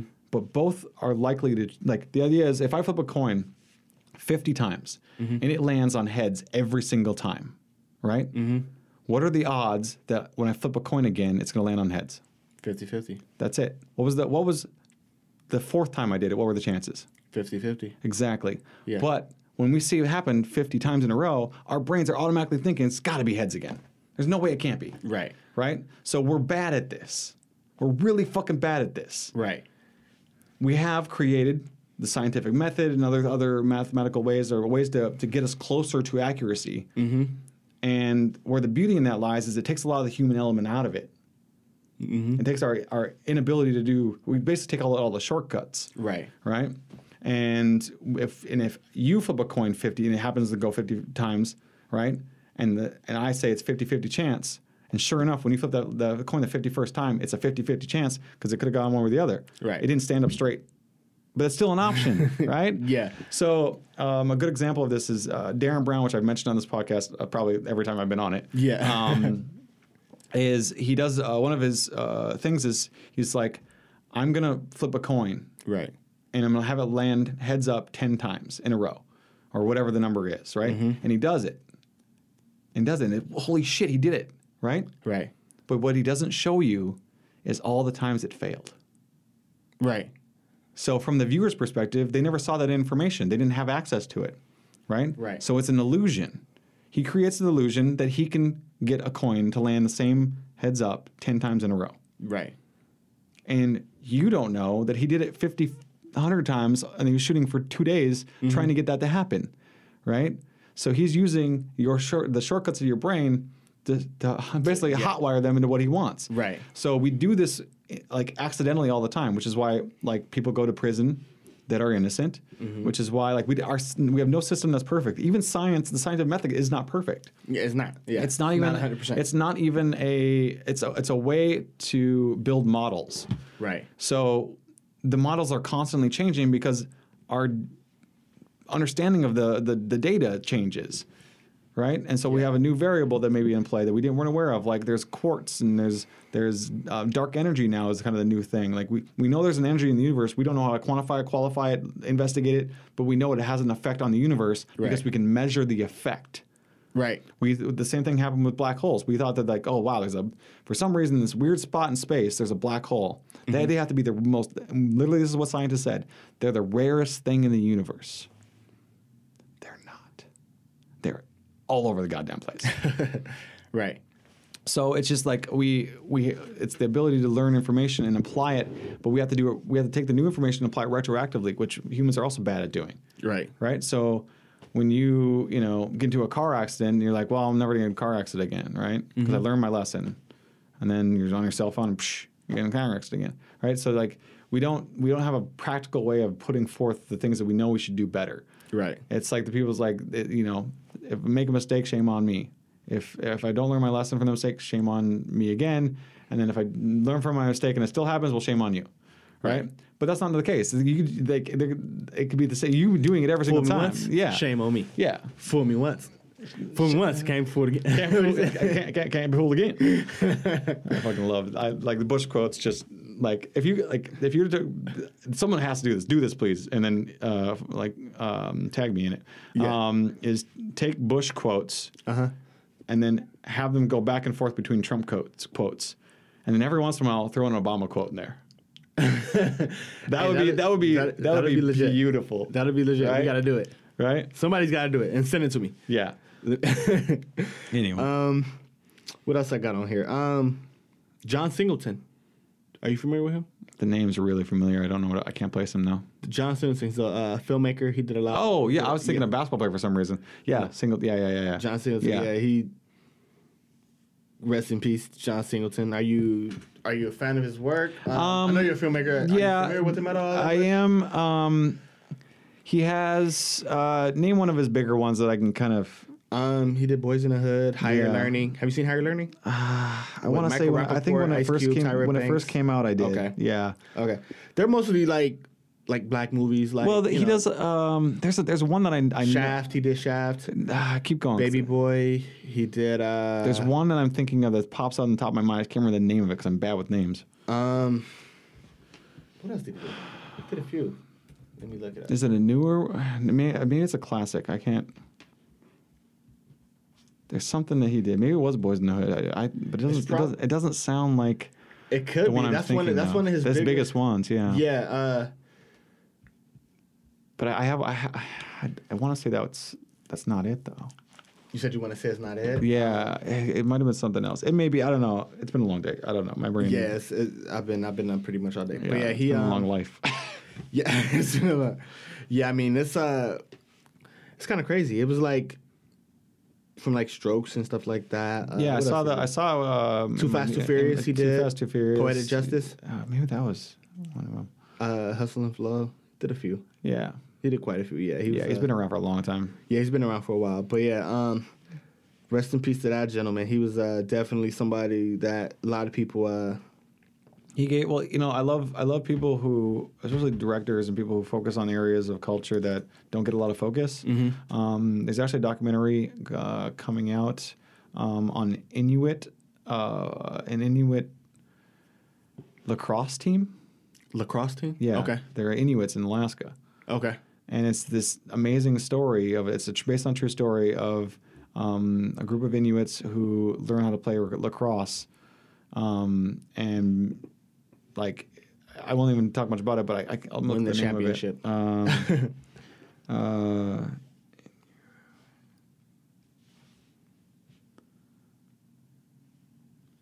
You so they're- it's they're called it's called it's called the Grizzlies. Um, Okay. Uh, lacrosse transforms the lives of Inuit students when they learn how to play the game. Is the the uh, log line. Okay. Um, but I saw the trailer and it's real. It looks really really good. okay. It's one of those things where it's like it's a story that would never be told unless someone found it and, and, and found the uh, the Right. the the path to make it. Sure. Um, I love I love stuff like that. I love um, another one I really like. Well, even another one great example is uh, the March of the Penguins, like that kind of stuff. Yeah, like yeah. it's people who are what you're talking find, now, yeah. finding finding stories that aren't being told and telling them. Yeah. Um, there's uh, there's actually a, a documentary coming out that I'm super excited for. Mm-hmm. Um, it's called um, uh, "Knock the House Down." Okay. Or knock down the house, one of those two. Um, basically, it's about the the, the midterms, Right. And the women of the midterms that became elected officials, and someone was smart enough to follow a few of these people. One of them being AOC, who I'm a huge fan of. Right. Um, she is like my political crush. Like she's like every Everything everything, I could ever. She's like, she's like, she's like uh, my progressive mom, and Bernie's my progressive dad. you know what I'm saying? Yeah, I'm, I'm, I've I've definitely her. I've definitely listened to a lot of. Uh, She's a sharp cookie. yeah, yeah, she she definitely is. I mean, uh, Jay doesn't seem to be too fond of her, but Well, his politics are leaning the other, uh, another, another. uh, yeah, his politics. angle. Yeah, his, he's he's he's uh. He's But a I, little bit. I I also but- think that, uh, and we've had this conversation. I think he has some major confirmation bias issues, um, and some that he may not admit to, or something that he may directly admit to and not Right. care. Um, maybe some cognitive dissonance going on, uh, and I love him for it. I, right. yeah. So, but I'm like, I'm like, but he's one of those guys. Jay's one of those dudes where. Um, uh, me and him could have conversations and like heavy subject matter Right. and walk out of it cool as cucumbers. You know what I mean? Yeah. Um, we may get uh, interested and passionate, and it may it may come like one of the podcasts we have. We kind of got into the the, the, the elements of life that like uh, we got into abortion, we got into um, Right, you know, right. things of that nature, and he sees things uh, a little bit differently. But I also think he's got some he's got uh, a, uh, he has some unlearning like we talked about to do, Mm-hmm. especially because um, when we talked about indoctrination and things like that, those are the hard things to unravel from. Right. And one of the great quotes of one of my favorite atheists is um, is meet them where they are. Like Sure. you can't yank them into a, a belief. Right. You have to meet them where they are and show them their belief, and have them explore it themselves.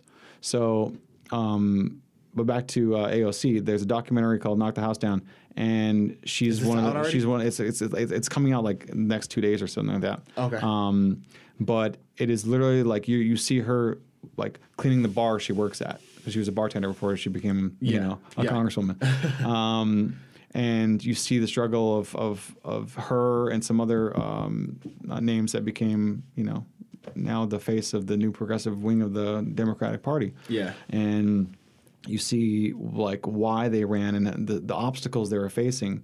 Like AOC was literally fighting. I think it was like 23 terms or something Crowley had. Like he's been like he was like unchallenged for years Right. Right. and was not any sort of kind of representation of the district that he was supposed to be representing. Like the idea of the House of Representatives Mm-hmm. is kind of an archaic concept if you think about it. Right. Because we're like, okay, there's a bunch of us right here. Let's send one dude to speak for all of us. Right. It's kind of like a jury pool kind of thing. No, not even close because a jury, right? Uh-huh. A jury is people from the from the the, the area, Mm-hmm. right? And it's a random choice. It's, it's a random option. Those people come in and they're speaking for their community, Okay. right? So they're actually rep- more representative than a representative is. right. Because you can have a, okay, there's a, there's a high Latino population. There's going to be at least one or two probably, and the odds are of Right. a Latino voice being on the jury, right? But with Crowley, is he was taking corporate money. He had no interest in, in supporting like uh, the local communities. Um, he was what we call some would call a blue dog Democrat, which is basically um, he likes to keep things as it is. Pure establishment. He was number four on the list of, of, of Democrats, Right. like that run shit. Right. Um, and she was a bartender. So the reason she beat him wasn't because she was, you know, good at being a politician, or good, it's because her ideas represented the people who voted for that in, the, in their district. Sure. So it is the story of uh, someone rising from the ashes. Like her, she was her mom worked two jobs. She had to, you know, f- like her dad got sick, and then it was she was in charge of like raising money for them. It's you see the background and why people are as passionate as they are, and this has been happening the entire time we've had uh, a government. Yeah. Right. Yeah. The problem is is we have this problem of power getting farther and farther and farther away from the people. So crazy, yeah. Mm-hmm. it's it's it's gotten to the point where we the reason we have Trump is because we had Hillary. The reason we had Hillary is because we had a system where the establishment had been as it was so powerful, they just go, "You're up." Next man up. Not, "Hey, um, everyone, what do you think of this one?" Right. It's, yeah, who cares? You're next. Right. Right? Just So- taking a shot. Yeah. So it's it's this system is is is as corrupt as any dictatorship is. Right. You know what I mean? Because the these people instead of having one dictator, we have a team of dictators. And none of them want to hear the voice of the people. They want to hear the voice of the dollar because that's how they spend their time is raising money. If if if you ask anyone what does a politician do, mm-hmm. what do they tell you? What would you tell? What, if I asked you, what does a politician do? Uh, what it's supposed to do, or No, what, what does a politician do? they uh are to represent the people. Not what they're supposed to do. What do they do? Oh, they uh. Why is it so hard to answer that question? You see, is. I And mean, I then the reality I of can it talk is, about what I think they should be doing, but that's, that- that's, that's- not the question. yeah, The question is, is what do they do, right, right? It should be easier to answer. Right. They they're supposed to govern, but what do they spend most of their time doing? Uh, it's almost like eighty percent, seventy five percent, or some crazy high, like high uh, number. Mm-hmm. They're on the phones fundraising. And who are they calling? Do they call you? no, No, they don't call you. They don't call me. I'm never gonna call. They call lobby groups. They call the guy, the CEO of General Motors. Mm-hmm. They call every mom, every or every um, um, CEO of every like finance finance firm. Right. And they're just, hey, um, we need to get another ten grand to get da da da da da. And like, well, what do I get? Why am I just giving you free money? What are you going to do for me? That's how the system works. Right. Is Then they just If pander you- to those. Yeah, Donald Trump donated to the Clinton Foundation. Think about that for two seconds in the modern eye we have now. right. Donald Trump gave money to Hillary Clinton and Bill Clinton's foundation. That's crazy. That's a trip, right? yeah, And the reason is mm-hmm. is because they would do something for him with the money he gives them. Otherwise, why would you give money to like yeah. why would you give tens of thousands of dollars to two people unless you were getting a, a benefit on your investment? That's crazy. It's how it all works. Right, right. So the biggest thing, which is why I'm a big fan of something called the Justice Democrats. Mm-hmm. Um, big supporter of those guys, um, and that's where AOC come, came from. Is the Justice Democrats found her Okay. and supported her and lifted her up, and now she's one of the biggest voices in the Democratic Party and probably the United States in some cases. Right. Right, and it's not She's running right for president. no No. Okay. no she's she just got into the House of Representatives. Okay. she's a freshman congressman, Oh congresswoman. shit! Look at that. say. Look at that. Yeah. So, coming from nothing, from a bartender in Queens mm-hmm. to now representing Queens in the Bronx, That is crazy. That's the hero's journey. It's a hero's journey, and this is why the documentary and the, the, why the, her story is so interesting. Right. She got plucked from oblivion, giving a, a quest. That quest is monumental, and she's she had to overcome obstacles, and it's, this, it's that's why we like these stories, Right. right? But when it happens is is these stories like the, the the fun thing about story writing too is when you when you're writing an, a villain, mm-hmm. the best villains are the ones who have a hero's journey. The trick Right. is is depending on from which angle you tell that story, mm-hmm. Thanos could have been the hero of all these movies. Right. Yeah. Yeah. That's what I was saying. Because, like, What if he's his idea wasn't so wasn't well, really genocide bad. is not a we're not a big fan of, right. but which is what he was doing. right. But from his perspective, he was only the he was the only one who was willing to do the dirtiest deed in in life. Yeah. Is to, to sacrifice the few to save the many. Right. And i mean, you could literally even like if if someone was so dastardly enough to try and pull this, Mm-hmm. you could make a Hitler hero movie. Yeah. You'd be crazy. You would be crazy. You'd- but you, you'd there are ways to tell yeah. that story because every villain is a hero in his own right. Right. Yeah. You'd be nuts. If you wrote Don't a hit- recommend it. yeah. I don't recommend it. If you out there and you listen, I don't do think not, it's a hit. Don't take anything I say and go run with it. Not just- do it. these are suggestions, and these are hypotheticals, not suggestions.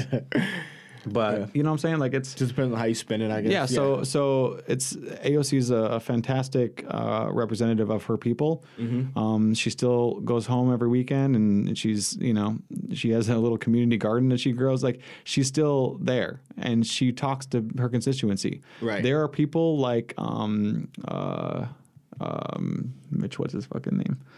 Um, I can't stand it. The turtle looking motherfucker. Um, everyone knows who I'm talking about. Um, Mitch, Mitch, Mitch O'Connell. Mitch O'Connell, yeah. Yeah, that Yeah, it doesn't name. sound familiar right now, or sound right, but that's Mitch O'Connell. But anyway, um, yeah, that that fucking gooseneck piece of shit. Um, he is like these people don't have town halls; they avoid them at all cost. Right. But they're on the phone talking to their their fucking uh, donors all the time. What the fuck is that about? Like. Right. That's why the Justice Democrats' is whole goal, their whole goal, and the whole reason they exist is to get money out of politics. So the only way to do that is to get politicians in there who don't take corporate PAC money. Right. So AOC, um, uh, there's uh, the uh, Ilhan Omar, Rashida Tlaib, all these people have guaranteed have, have Promise, put forth. I'm not taking any money from any corporation Right. ever. I'm taking small dollar donations like Bernie started. Bernie's the revolutionary. He's the he's the um, the, the king of this castle, Right. right. So he started that whole thing, and now everyone's trying to hop on that bandwagon. And some are doing it successfully. The ones who are true and honest. That's the great thing about this too. Right. It's a pure system because if you get a lot of small dollar donations, Mm-hmm. it's not because they all saw a commercial and think Bernie's great, right? Yeah. It's because they believe in what he's saying and his policies. Right. The problem we have with fucking uh, ninety percent, especially in this stage in the game, Mm-hmm. is there's only a few people that actually have policies to talk about. Bernie, Warren, they're really the only two that are actually talking policy. Bernie's been saying the same thing for like sixty years. like if you go and, and type in um, uh, anything like uh, Bernie Senate hearing 1950, whatever it is, Right. like this dude's been doing this shit for so long, and he's been consistent. He was fighting for Medicare for all before we even had uh, we even knew what fucking Medicare for all was. Right. He's like, medic, um, uh, uh, healthcare should be a human right.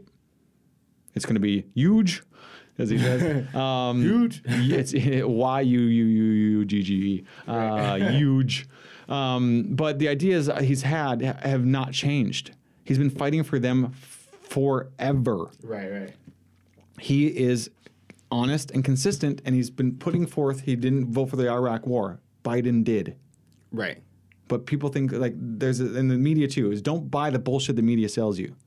When it comes to like here's a, here's a good example is wha- what's a news station that you tend to lean to or, or, or lean on for information? Um. A major news network. Of all of them, which one would you choose if you had to? I mean, probably seven. I mean, Seven. What is seven? like uh, You're talking about like just daytime news? No, I'm talking about like like CNN, M- MSNBC. Oh yeah, yeah, probably CNN. Yeah, CNN's your- probably your go-go? Yeah, that's probably Okay. go-to. Yeah, CNN. For So sure. Mm-hmm. here's the problem, right? Is CNN is a corporation. right. Flat period. End of Yeah. sentence. Yeah. What does CNN? How does CNN survive? Ad revenue. Mm-hmm. What is ad revenue? It's money from other corporations. Right. When CNN talks about politicians, right? They have uh, which ones? vested Which ones are they going to talk about more than others?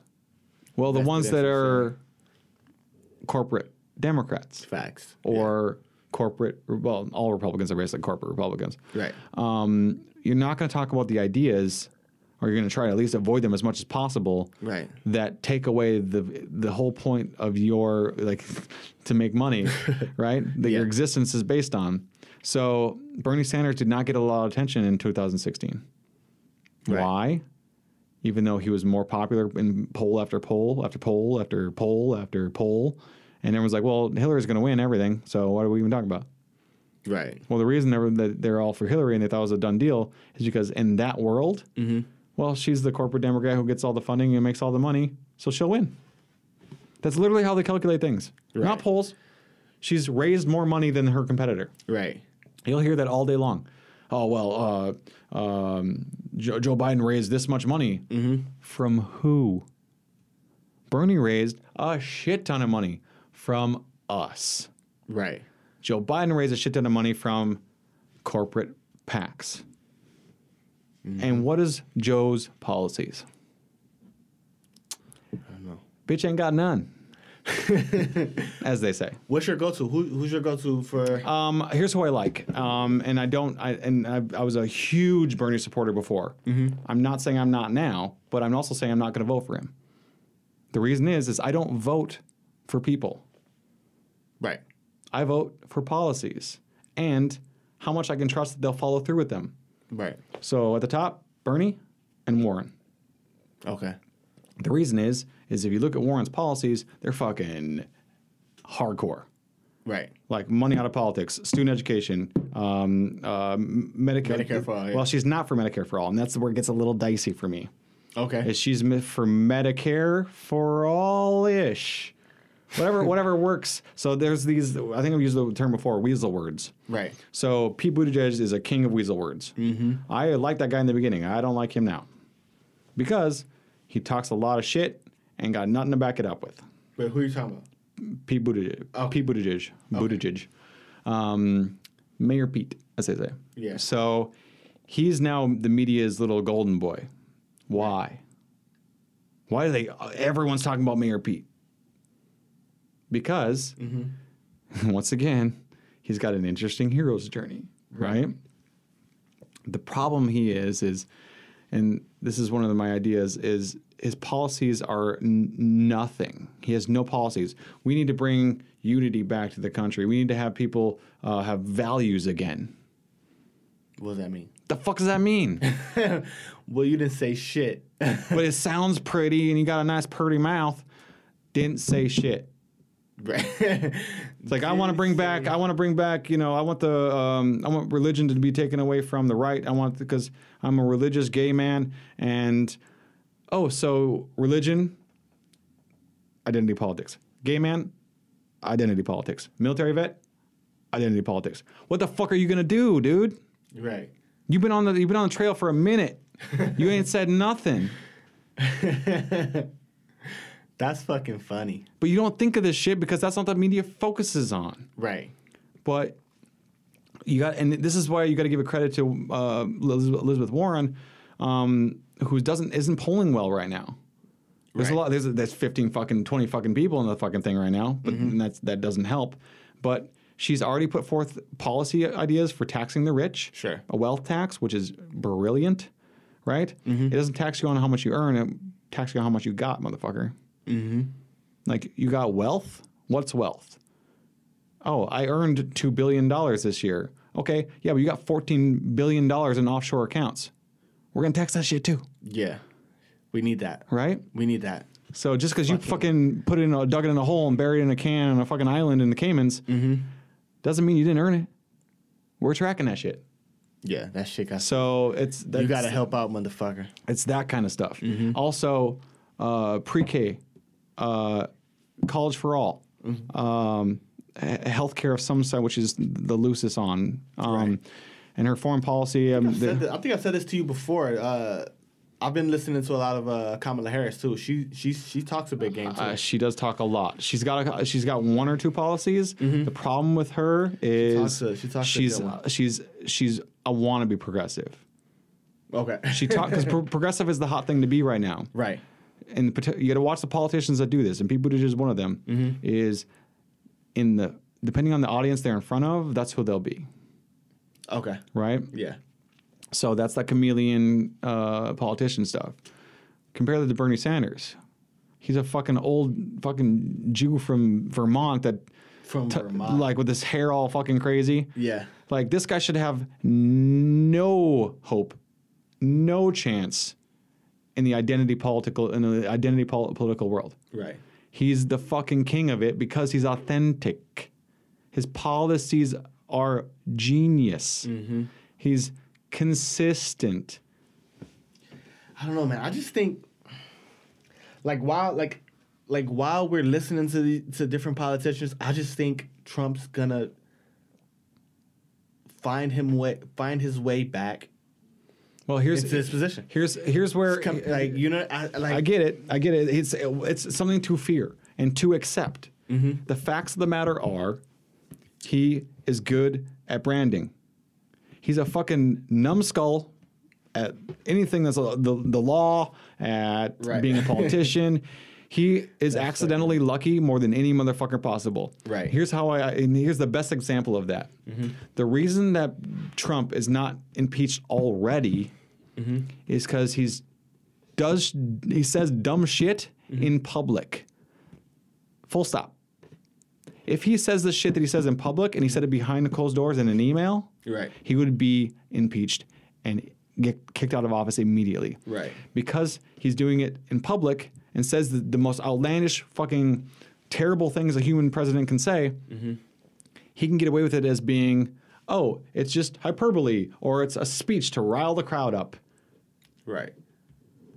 It's it's it's the idea of, hey, um, wouldn't it be terrible if someone took Jay out to the woods and fucking knocked that guy sideways a couple of times? You know what I'm saying? That would be terrible. Right. But on the upside, you'd have me on the podcast every fucking day. You know what I'm saying? right. He's not saying, hell, we need to go, we need to go kill Jay. That's He's saying Yeah. things by not saying them. It's the oldest fucking trick in the mobster book. But he literally goes, oh, Russia, if you're listening, where's those emails? You know what I'm saying? Like, he's a clown, this guy. But he says it in public. right. Right. So we just write it off. As, They hear it. Right. The next morning, guess what happens? The fucking DNC emails were hacked. right. The next morning. That's crazy. and it's like like we see like it's all it, he he's accidentally smart because they can't they can't charge him for a crime of conspiracy because he doesn't conspire behind closed doors Right. It's he all out in the open. conspires In the in the open he does conspire in the, clo- behind closed doors too but it's harder to prove intent Mm-hmm. you can't prove it's harder to prove intent unless there's the other thing he doesn't do is the motherfucker doesn't have an email address he doesn't like people who take notes Right. because that's a record of what he's saying and doing. And I can imagine him not wanting uh, great He record literally keeping. he literally said, "I got I got uh, Roy Cohn. He doesn't take notes. He's a great lawyer. Lawyers don't take notes. What do you take notes for?" um, it's called a legal pad. it was designed to take notes for lawyers. you dip fuck. It was exactly made. It was made So exactly. anyway, it's yeah. it's. Uh, I just uh, It's so exhausting. It is very exhausting. Oh, I was gonna tell with. you my. Uh, I don't know if I talked about this before, but I like to I like to bring it out when possible. Is Sure. here's how I would do it. I, love, I love I love these. Right. Here's how I would run uh, elections. Okay. Mm-hmm. The election would be is you don't pick and There's no names on the ballot. Oh yeah. Just just policies. Right. Right. And the only like when people run for office, Mm-hmm. they can run for office. Say, "Hey, I'm running for president." Cool. Right. Right. But they don't. Well, even then, I, I would say just disregard that completely. Um, people submit, right? Right. And then the the most popular ideas are voted on. So you have one round like a draft. Right. Okay, these are the most popular ideas of the country. We knocked down the, the last four, right? Mm-hmm. Then we move on to the next next uh, draft. Is okay. These are the top polling policies, right? And all these underlying things have a name attached. Right. So the the best number, the person who has the best number of the uh, policies that the American people want, Right. Those are the ones that pre- that person gets to be president. But guess what happens? What's that? Is they don't get to stay president unless they're doing the shit they're supposed to do. Mm-hmm. So then we literally go, all right. So you promised So what, these are the policies. or some shit? yeah. So you do you do, and that could be like a House of Representative kind of thing. Is all right. These policies were accomplished, or you were trying at least. Right. Like you know, you may have some whatever, but Right. your goals were there, and it's visible evidence that you were trying to approach these things. Sure. Right. If they don't happen, you didn't work out, buddy. Or Next. we, we do we do uh, we do threes, right? So we have instead of having one president, we have uh, a tribunal, Right. right? That would be And- dope. Right. So now we, we have dope. we have a tribilling of the top three people who the, the policies all match their their in- intent, Mm-hmm. right? And then that tribunal has to uh, vote on things. So you know it's uh, you know two votes win. Sure. Um, if there's from for some reason uh, um, a tie, then go they can go to the judi- the judiciary, Right. Whatever that may be. But the idea is to take people's personalities out of it. That'd be dope. The tribunal. I really like that. Yeah. So the problem we have here is the rest of the world don't work like that.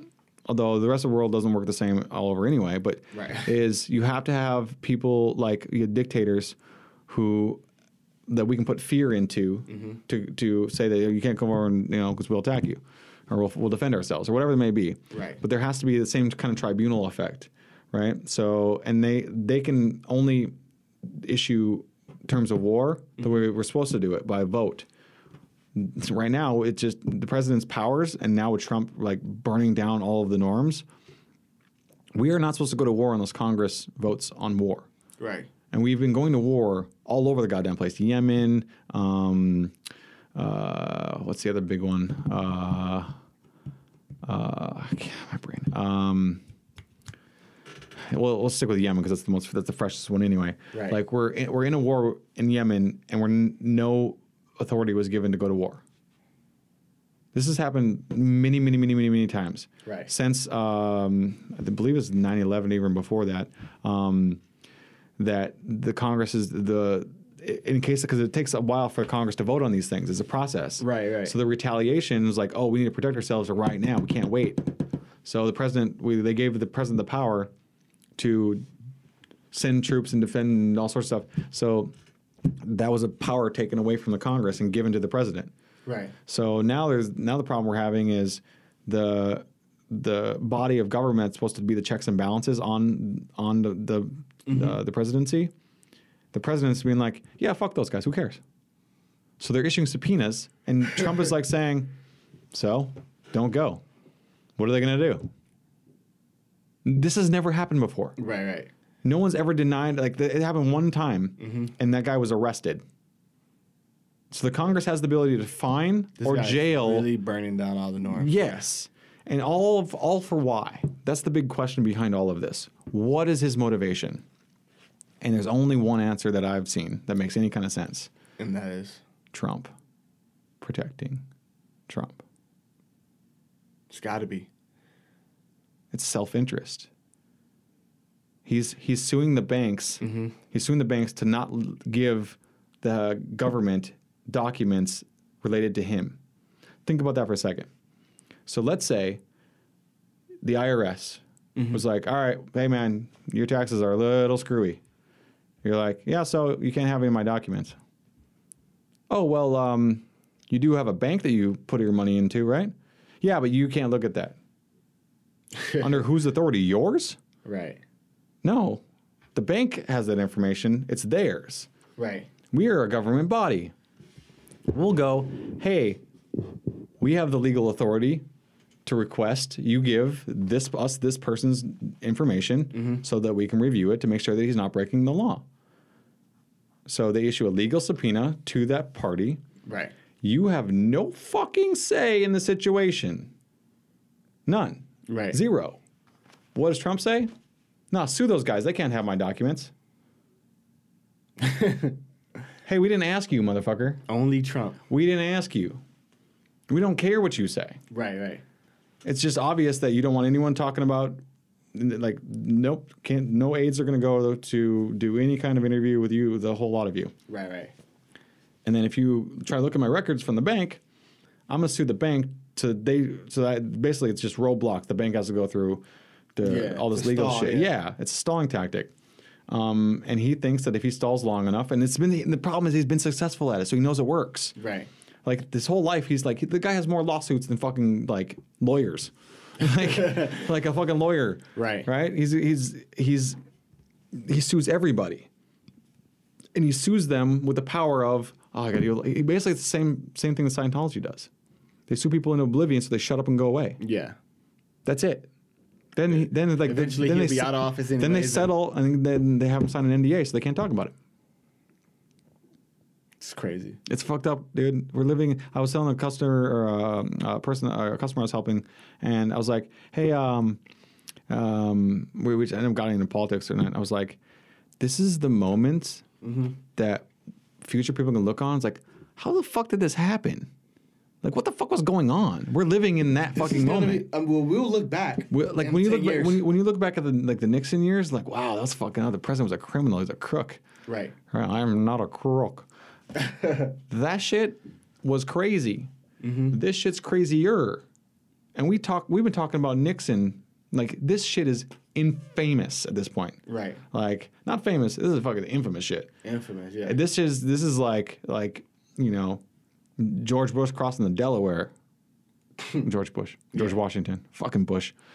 Um, you know what I mean? Like this is Right. some legendary fucking like we'll be thankful shit. for this though. We'll know. We've learned a lot, and this is Yeah. always the thing is the, is the benefit of Yeah. Trump Uh-huh. is Trump exposed the cancer, and the cancer is Trump. It's not like you know what I mean? Like Yeah. like he exposed himself and the the, the Now we know government the that we know. tumor is. The problem is is there's so much cancer. How much radiation do we have? Yeah. Right? The chemo's a bitch. It's gonna hurt. It's Mm-hmm. gonna hurt to get healthy. It's already hurting. Like look at these people who are like targeting uh, politicians and, and synagogues and all. Like that's part of the hurt. Right. And Trump's just encouraging that shit. Encouraging just fucking just terrorism, just hatred. You know, just a bunch of bullshit. and he's I doing guess, fuck all yeah. to, to help. He's doing. He's literally just. He's the guy that's like uh, standing at the fire, smoking a cigarette, going, "Yeah, it's pretty damn crazy, huh?" With a gasoline can in his hand. You Right. know what I mean? Like, wow, this is this is this is intense. Is it- I Yeah. wonder what's gonna happen Yeah. here. Someone should call nine one one. Not me though. Like, you know what I mean? Right. Like, Huh? Fucking. he just he lit the fucker on fire and loves to watch it burn. Trump is crazy. We really got. Every time I think about it, like I, I think it's like I can't get used to it. It's Like I'm like, what the fuck? Well, the, the thing, the, I mean, like I'm not the brightest. Do you remember when we had uh, the Columbine shooting? Vaguely, I was young. Okay, um, that was we've had sh- we've had shootings before, but never we never had a school shooting before, Right. right? That was a whole new thing. You know how long we talked about? You know what that was the cycle in the news? Like six fucking months, people were talking about this shit. There's Right. people going on Donahue. There's people like like they're like, oh Manson's music, and they're like everyone's been trying to figure out for months. Right. Now. We had two shootings in two weeks.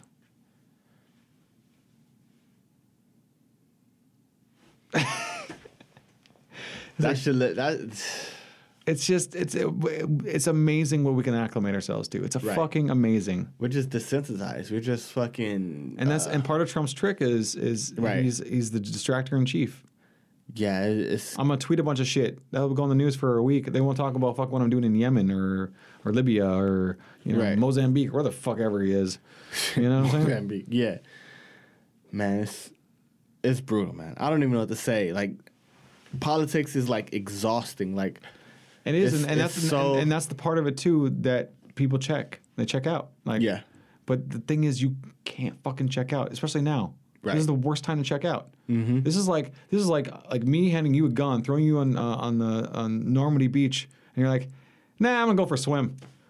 yeah, Like you gotta fucking stay in the fight, man. Yeah. you have to. It sucks. It's it's like, you know, it's the worst possible like mental scenario. fatigue Yeah, it's you're gonna have. fucking anguish almost. Like But knowing the facts, knowing how uh, uh, getting rid of identity politics, following following policies. Um, I can't remember the name of the website. I need to find it again. But it's basically a website where you basically answer a bunch of questions like, what do you what do you would you care uh, to support or um, wh- do you believe that people have the right to health care? Okay, right? Do you believe that um, um a woman should have the, the right to choose what her body what's done with her own body? yeah, Um, do you do you believe that the death penalty um, is moral? Do you believe in like just all these questions that are, Okay. are like societal like things that in our society that we need to make a decision That as a whole, about, yeah. right? And then what it does is it it links you to a candidate that follows the same ideology as you, okay, based on the policies that she's putting forth or he's putting forth. okay. So Yeah, when you when you find that website, send it to Yeah, me. yeah, send it to I me. I, would will. like It's- to. I would like to do it myself. but Uh, do also- a do a quick Google search because you got the Google machine. of what? Um, just type in um, uh, a candidate matchmaker. I think is something that sounds somewhat familiar. Candidate match quiz. That might be something along those lines. There's probably more than one. Yes, probably. It probably is. It's like uh, I side with. That's it. I side, with. isidewith.com? That's the one I remember. okay. So yeah, so it gives you if you go to isidewith.com, Mm-hmm. um, it gives you uh, a quiz, and then if So you, you yeah let's quiz, yeah, let's try it take out a real look at quick. it real yeah, quick. This is fascinating stuff for me. I love So this shit. is the podcast, and we're looking at a computer. Well, Um, you know, we're, we're, what? So So, basically, yeah. it's uh, the 2020 potential voter guide. So what this does is it like the first question is: Should the president be able to author, uh, authorize military force against Al Qaeda without congressional approval? What were we just talking about? we just talked about. We just uh, talked about this. yeah. So this is the idea of No. Can a uh, can a, uh, a candidate, a presidential candidate, say we're going we're using military force without congressional approval? Okay, what's the next one? Should the U.S. assassin uh, uh, assassinate suspect terrorists in foreign countries? What do you think about that one? Uh, should U.S. should the U.S. assassinate suspected terrorists? No. Yeah, because how do we know that their information is accurate and they're just assassinating people for whatever reason? Yeah, that's- we need to investigate and be wary of them for sure. That'll be stupid. Uh, we need boots on the ground for uh, knowledge. We need Right, to have we need to have people in the field, undercover, all that kind of fun stuff. Sure. All right, what's the next one? These are social issues. What is your stance on abortion? I won't say you can click whatever you want. Yeah, I'm I'm pro-choice. Okay. And then that, it also asks underneath is how important is this issue to you? I mean, I'm pro like yeah, more important, I guess. Sure. Okay. Um, and then should the government continue to fund Planned Parenthood?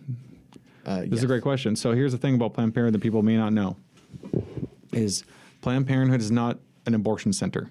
Right. It is a hel- uh, health and sex education center. Right. So you can get, not only can you get birth control, but you can get shots and, and vaccinations and um, you can get all that testing done for cancer and and sometimes these are the only places that people have access to. Right. So when you think when when you hear the right wing talking about um, you know abort killing baby killers and stuff like that, um, these are not what these places are. And learn about abortion. It is it is not a fun subject matter to learn, but it is very very important because what's happening is the idea, and the idea here is is as a woman you have free agency. As a man you have free agency, right? So someone is not allowed to violate you w- without legal recourse, Right. right? So when someone is uh, inseminated, whether they like it or not, because sometimes there's no choice, and this is a situation, Right. unfortunate as it may be, Right. Right. they're inseminated. Now, that thing, and that thing, the the process of of um, the of birth of con- conception is when the woman is now supporting a, a, a her basically part of her DNA is going towards this process, right? Um, that woman has the right to her body. The fetus, in whatever stages, does not have the right to her body Right. right? So when we say free choice, the woman has the right to choose. Mm-hmm. It's the right to choose whether she keeps her body without be- being violated by another entity. Right. So if I stab if I stab a, a woman with a knife, right, mm-hmm. I'm violating her entity, Right. right? And she can choose to do that under surgery, where it's going to save her life, and so it's, it's an elected decision, Right. Or it could be a stabbing in the backyard.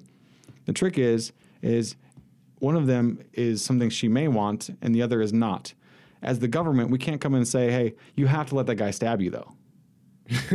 or not stab you Right. when you get when you need to get the, the medical services right Sure. so it's it's kind of it's kind of a boiled down version of it but i don't want to go into too much detail because Yeah, it, it's it's a lot. Uh, but research and don't just follow like one site and l- learn from both sides. Um, the next one is: Do you support legalization of same-sex marriage? yes. Okay. Um, should the government increase environmental regulations to prevent climate change? Uh, yes. Yeah, I would, I'm, I'm not taking it, so I'm not going to Yeah, I would. I- voice voice my. Uh, right. Um, Should the U.S. withdraw from Paris Climate Agreement? Should the U.S. I'm, I don't know too much more but I don't, let's. I would click learn more on that. yeah. So, uh, oh, the other thing too is each one of these gives you a uh, option to learn more, Discuss. uh, discuss. I guess there's a uh, forum. There's stats and there's news about each one of these. Right. So it's really cool. Um, Should the government give tax credits and subsidies to the wind power industry? Got to be more about that as well. And I like that you're not jumping to a decision just because we're doing this. Yeah. So, um, uh, let's just move on. We'll just ask the questions and you can fill us out later if you want. Yeah. Uh, should the government make cuts to public spending in order to reduce the national debt? So this is an economic issue. So it breaks it up into categories, right? Uh, should the U.S. raise taxes on the rich? Uh, should the government raise federal minimum wage? So all this stuff, you can literally go through this quiz. It's a long quiz, but it's um, it's all the issues It's that not that it- it's not too terrible uh, long. It's like yeah. um, Take I like would say like what minutes 20, 25 questions, something like that. Yeah, yeah. Um, so yeah, go check out the website. Once again, it is um, isidewith.com. isidewith.com. Um, and it really helps you to kind of clarify because it kind of does all the work for you. Yeah. Right? It kind of does the work of, of I don't know who I like. Right. I just know I like these things. Mm-hmm. Well, what do these things have in common? Well, with the people that like them. So you and me can help decide, you know, What's what, what. what, policies are important. Right.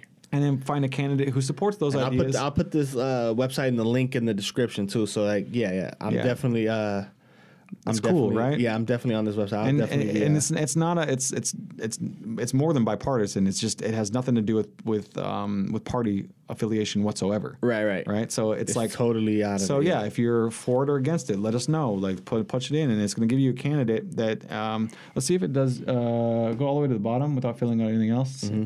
Let's just show my results. So we'll just click on it. We didn't fill this whole thing out. We're just going to use this as an example. Um, and it gives you a says you did not estimate enough act. Oh, okay. Okay. Yeah, so that, that's, that's good. It's not it's not a jumped. Oh, I like one thing. I'm gonna hit yes. Oh yeah, yeah. Dude, this is who you should. But yeah, check it out. Do Okay. your thing. yeah, I'll definitely Um, do that. I'll definitely do that. Um, Um, and also, I think we should when you have Jay on, have him do it too.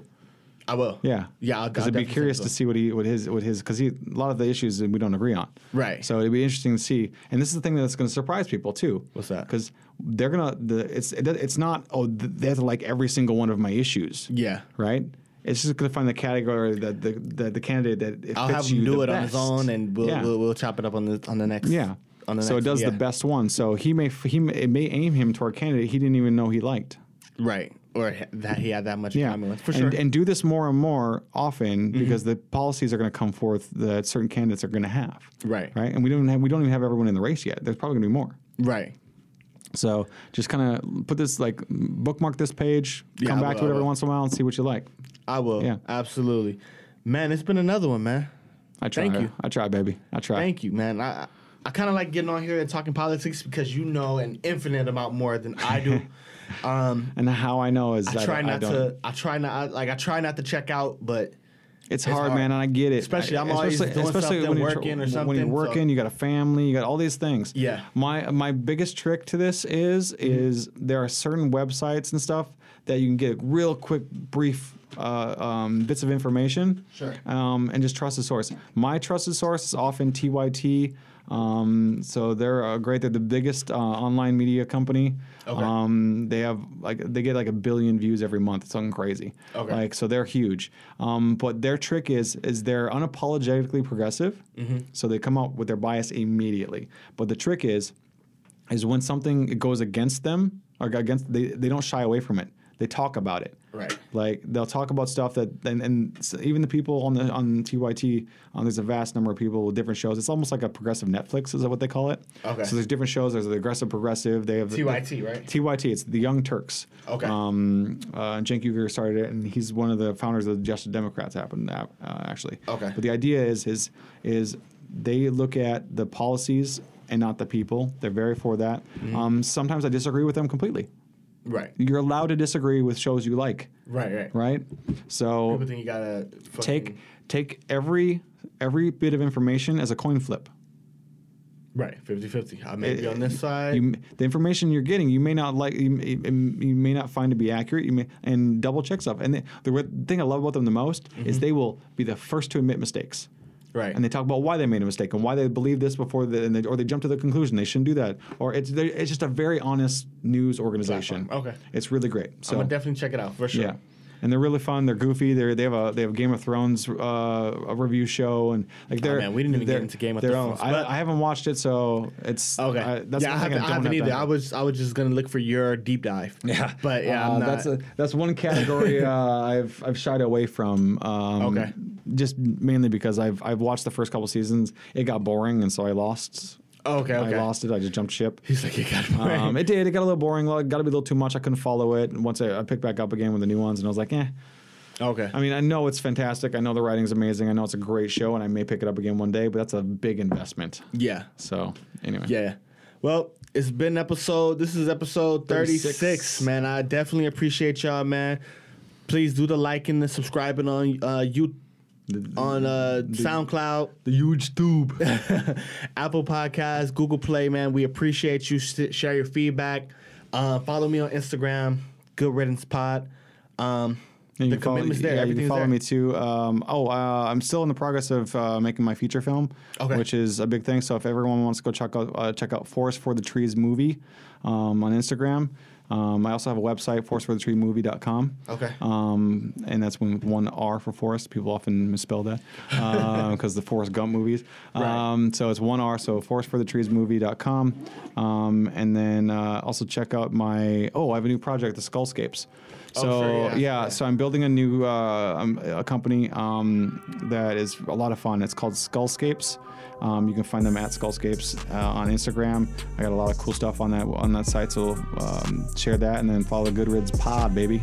Definitely, definitely. Thank you, man. Thank you, man. See you next Absolutely. round. Boom, boom.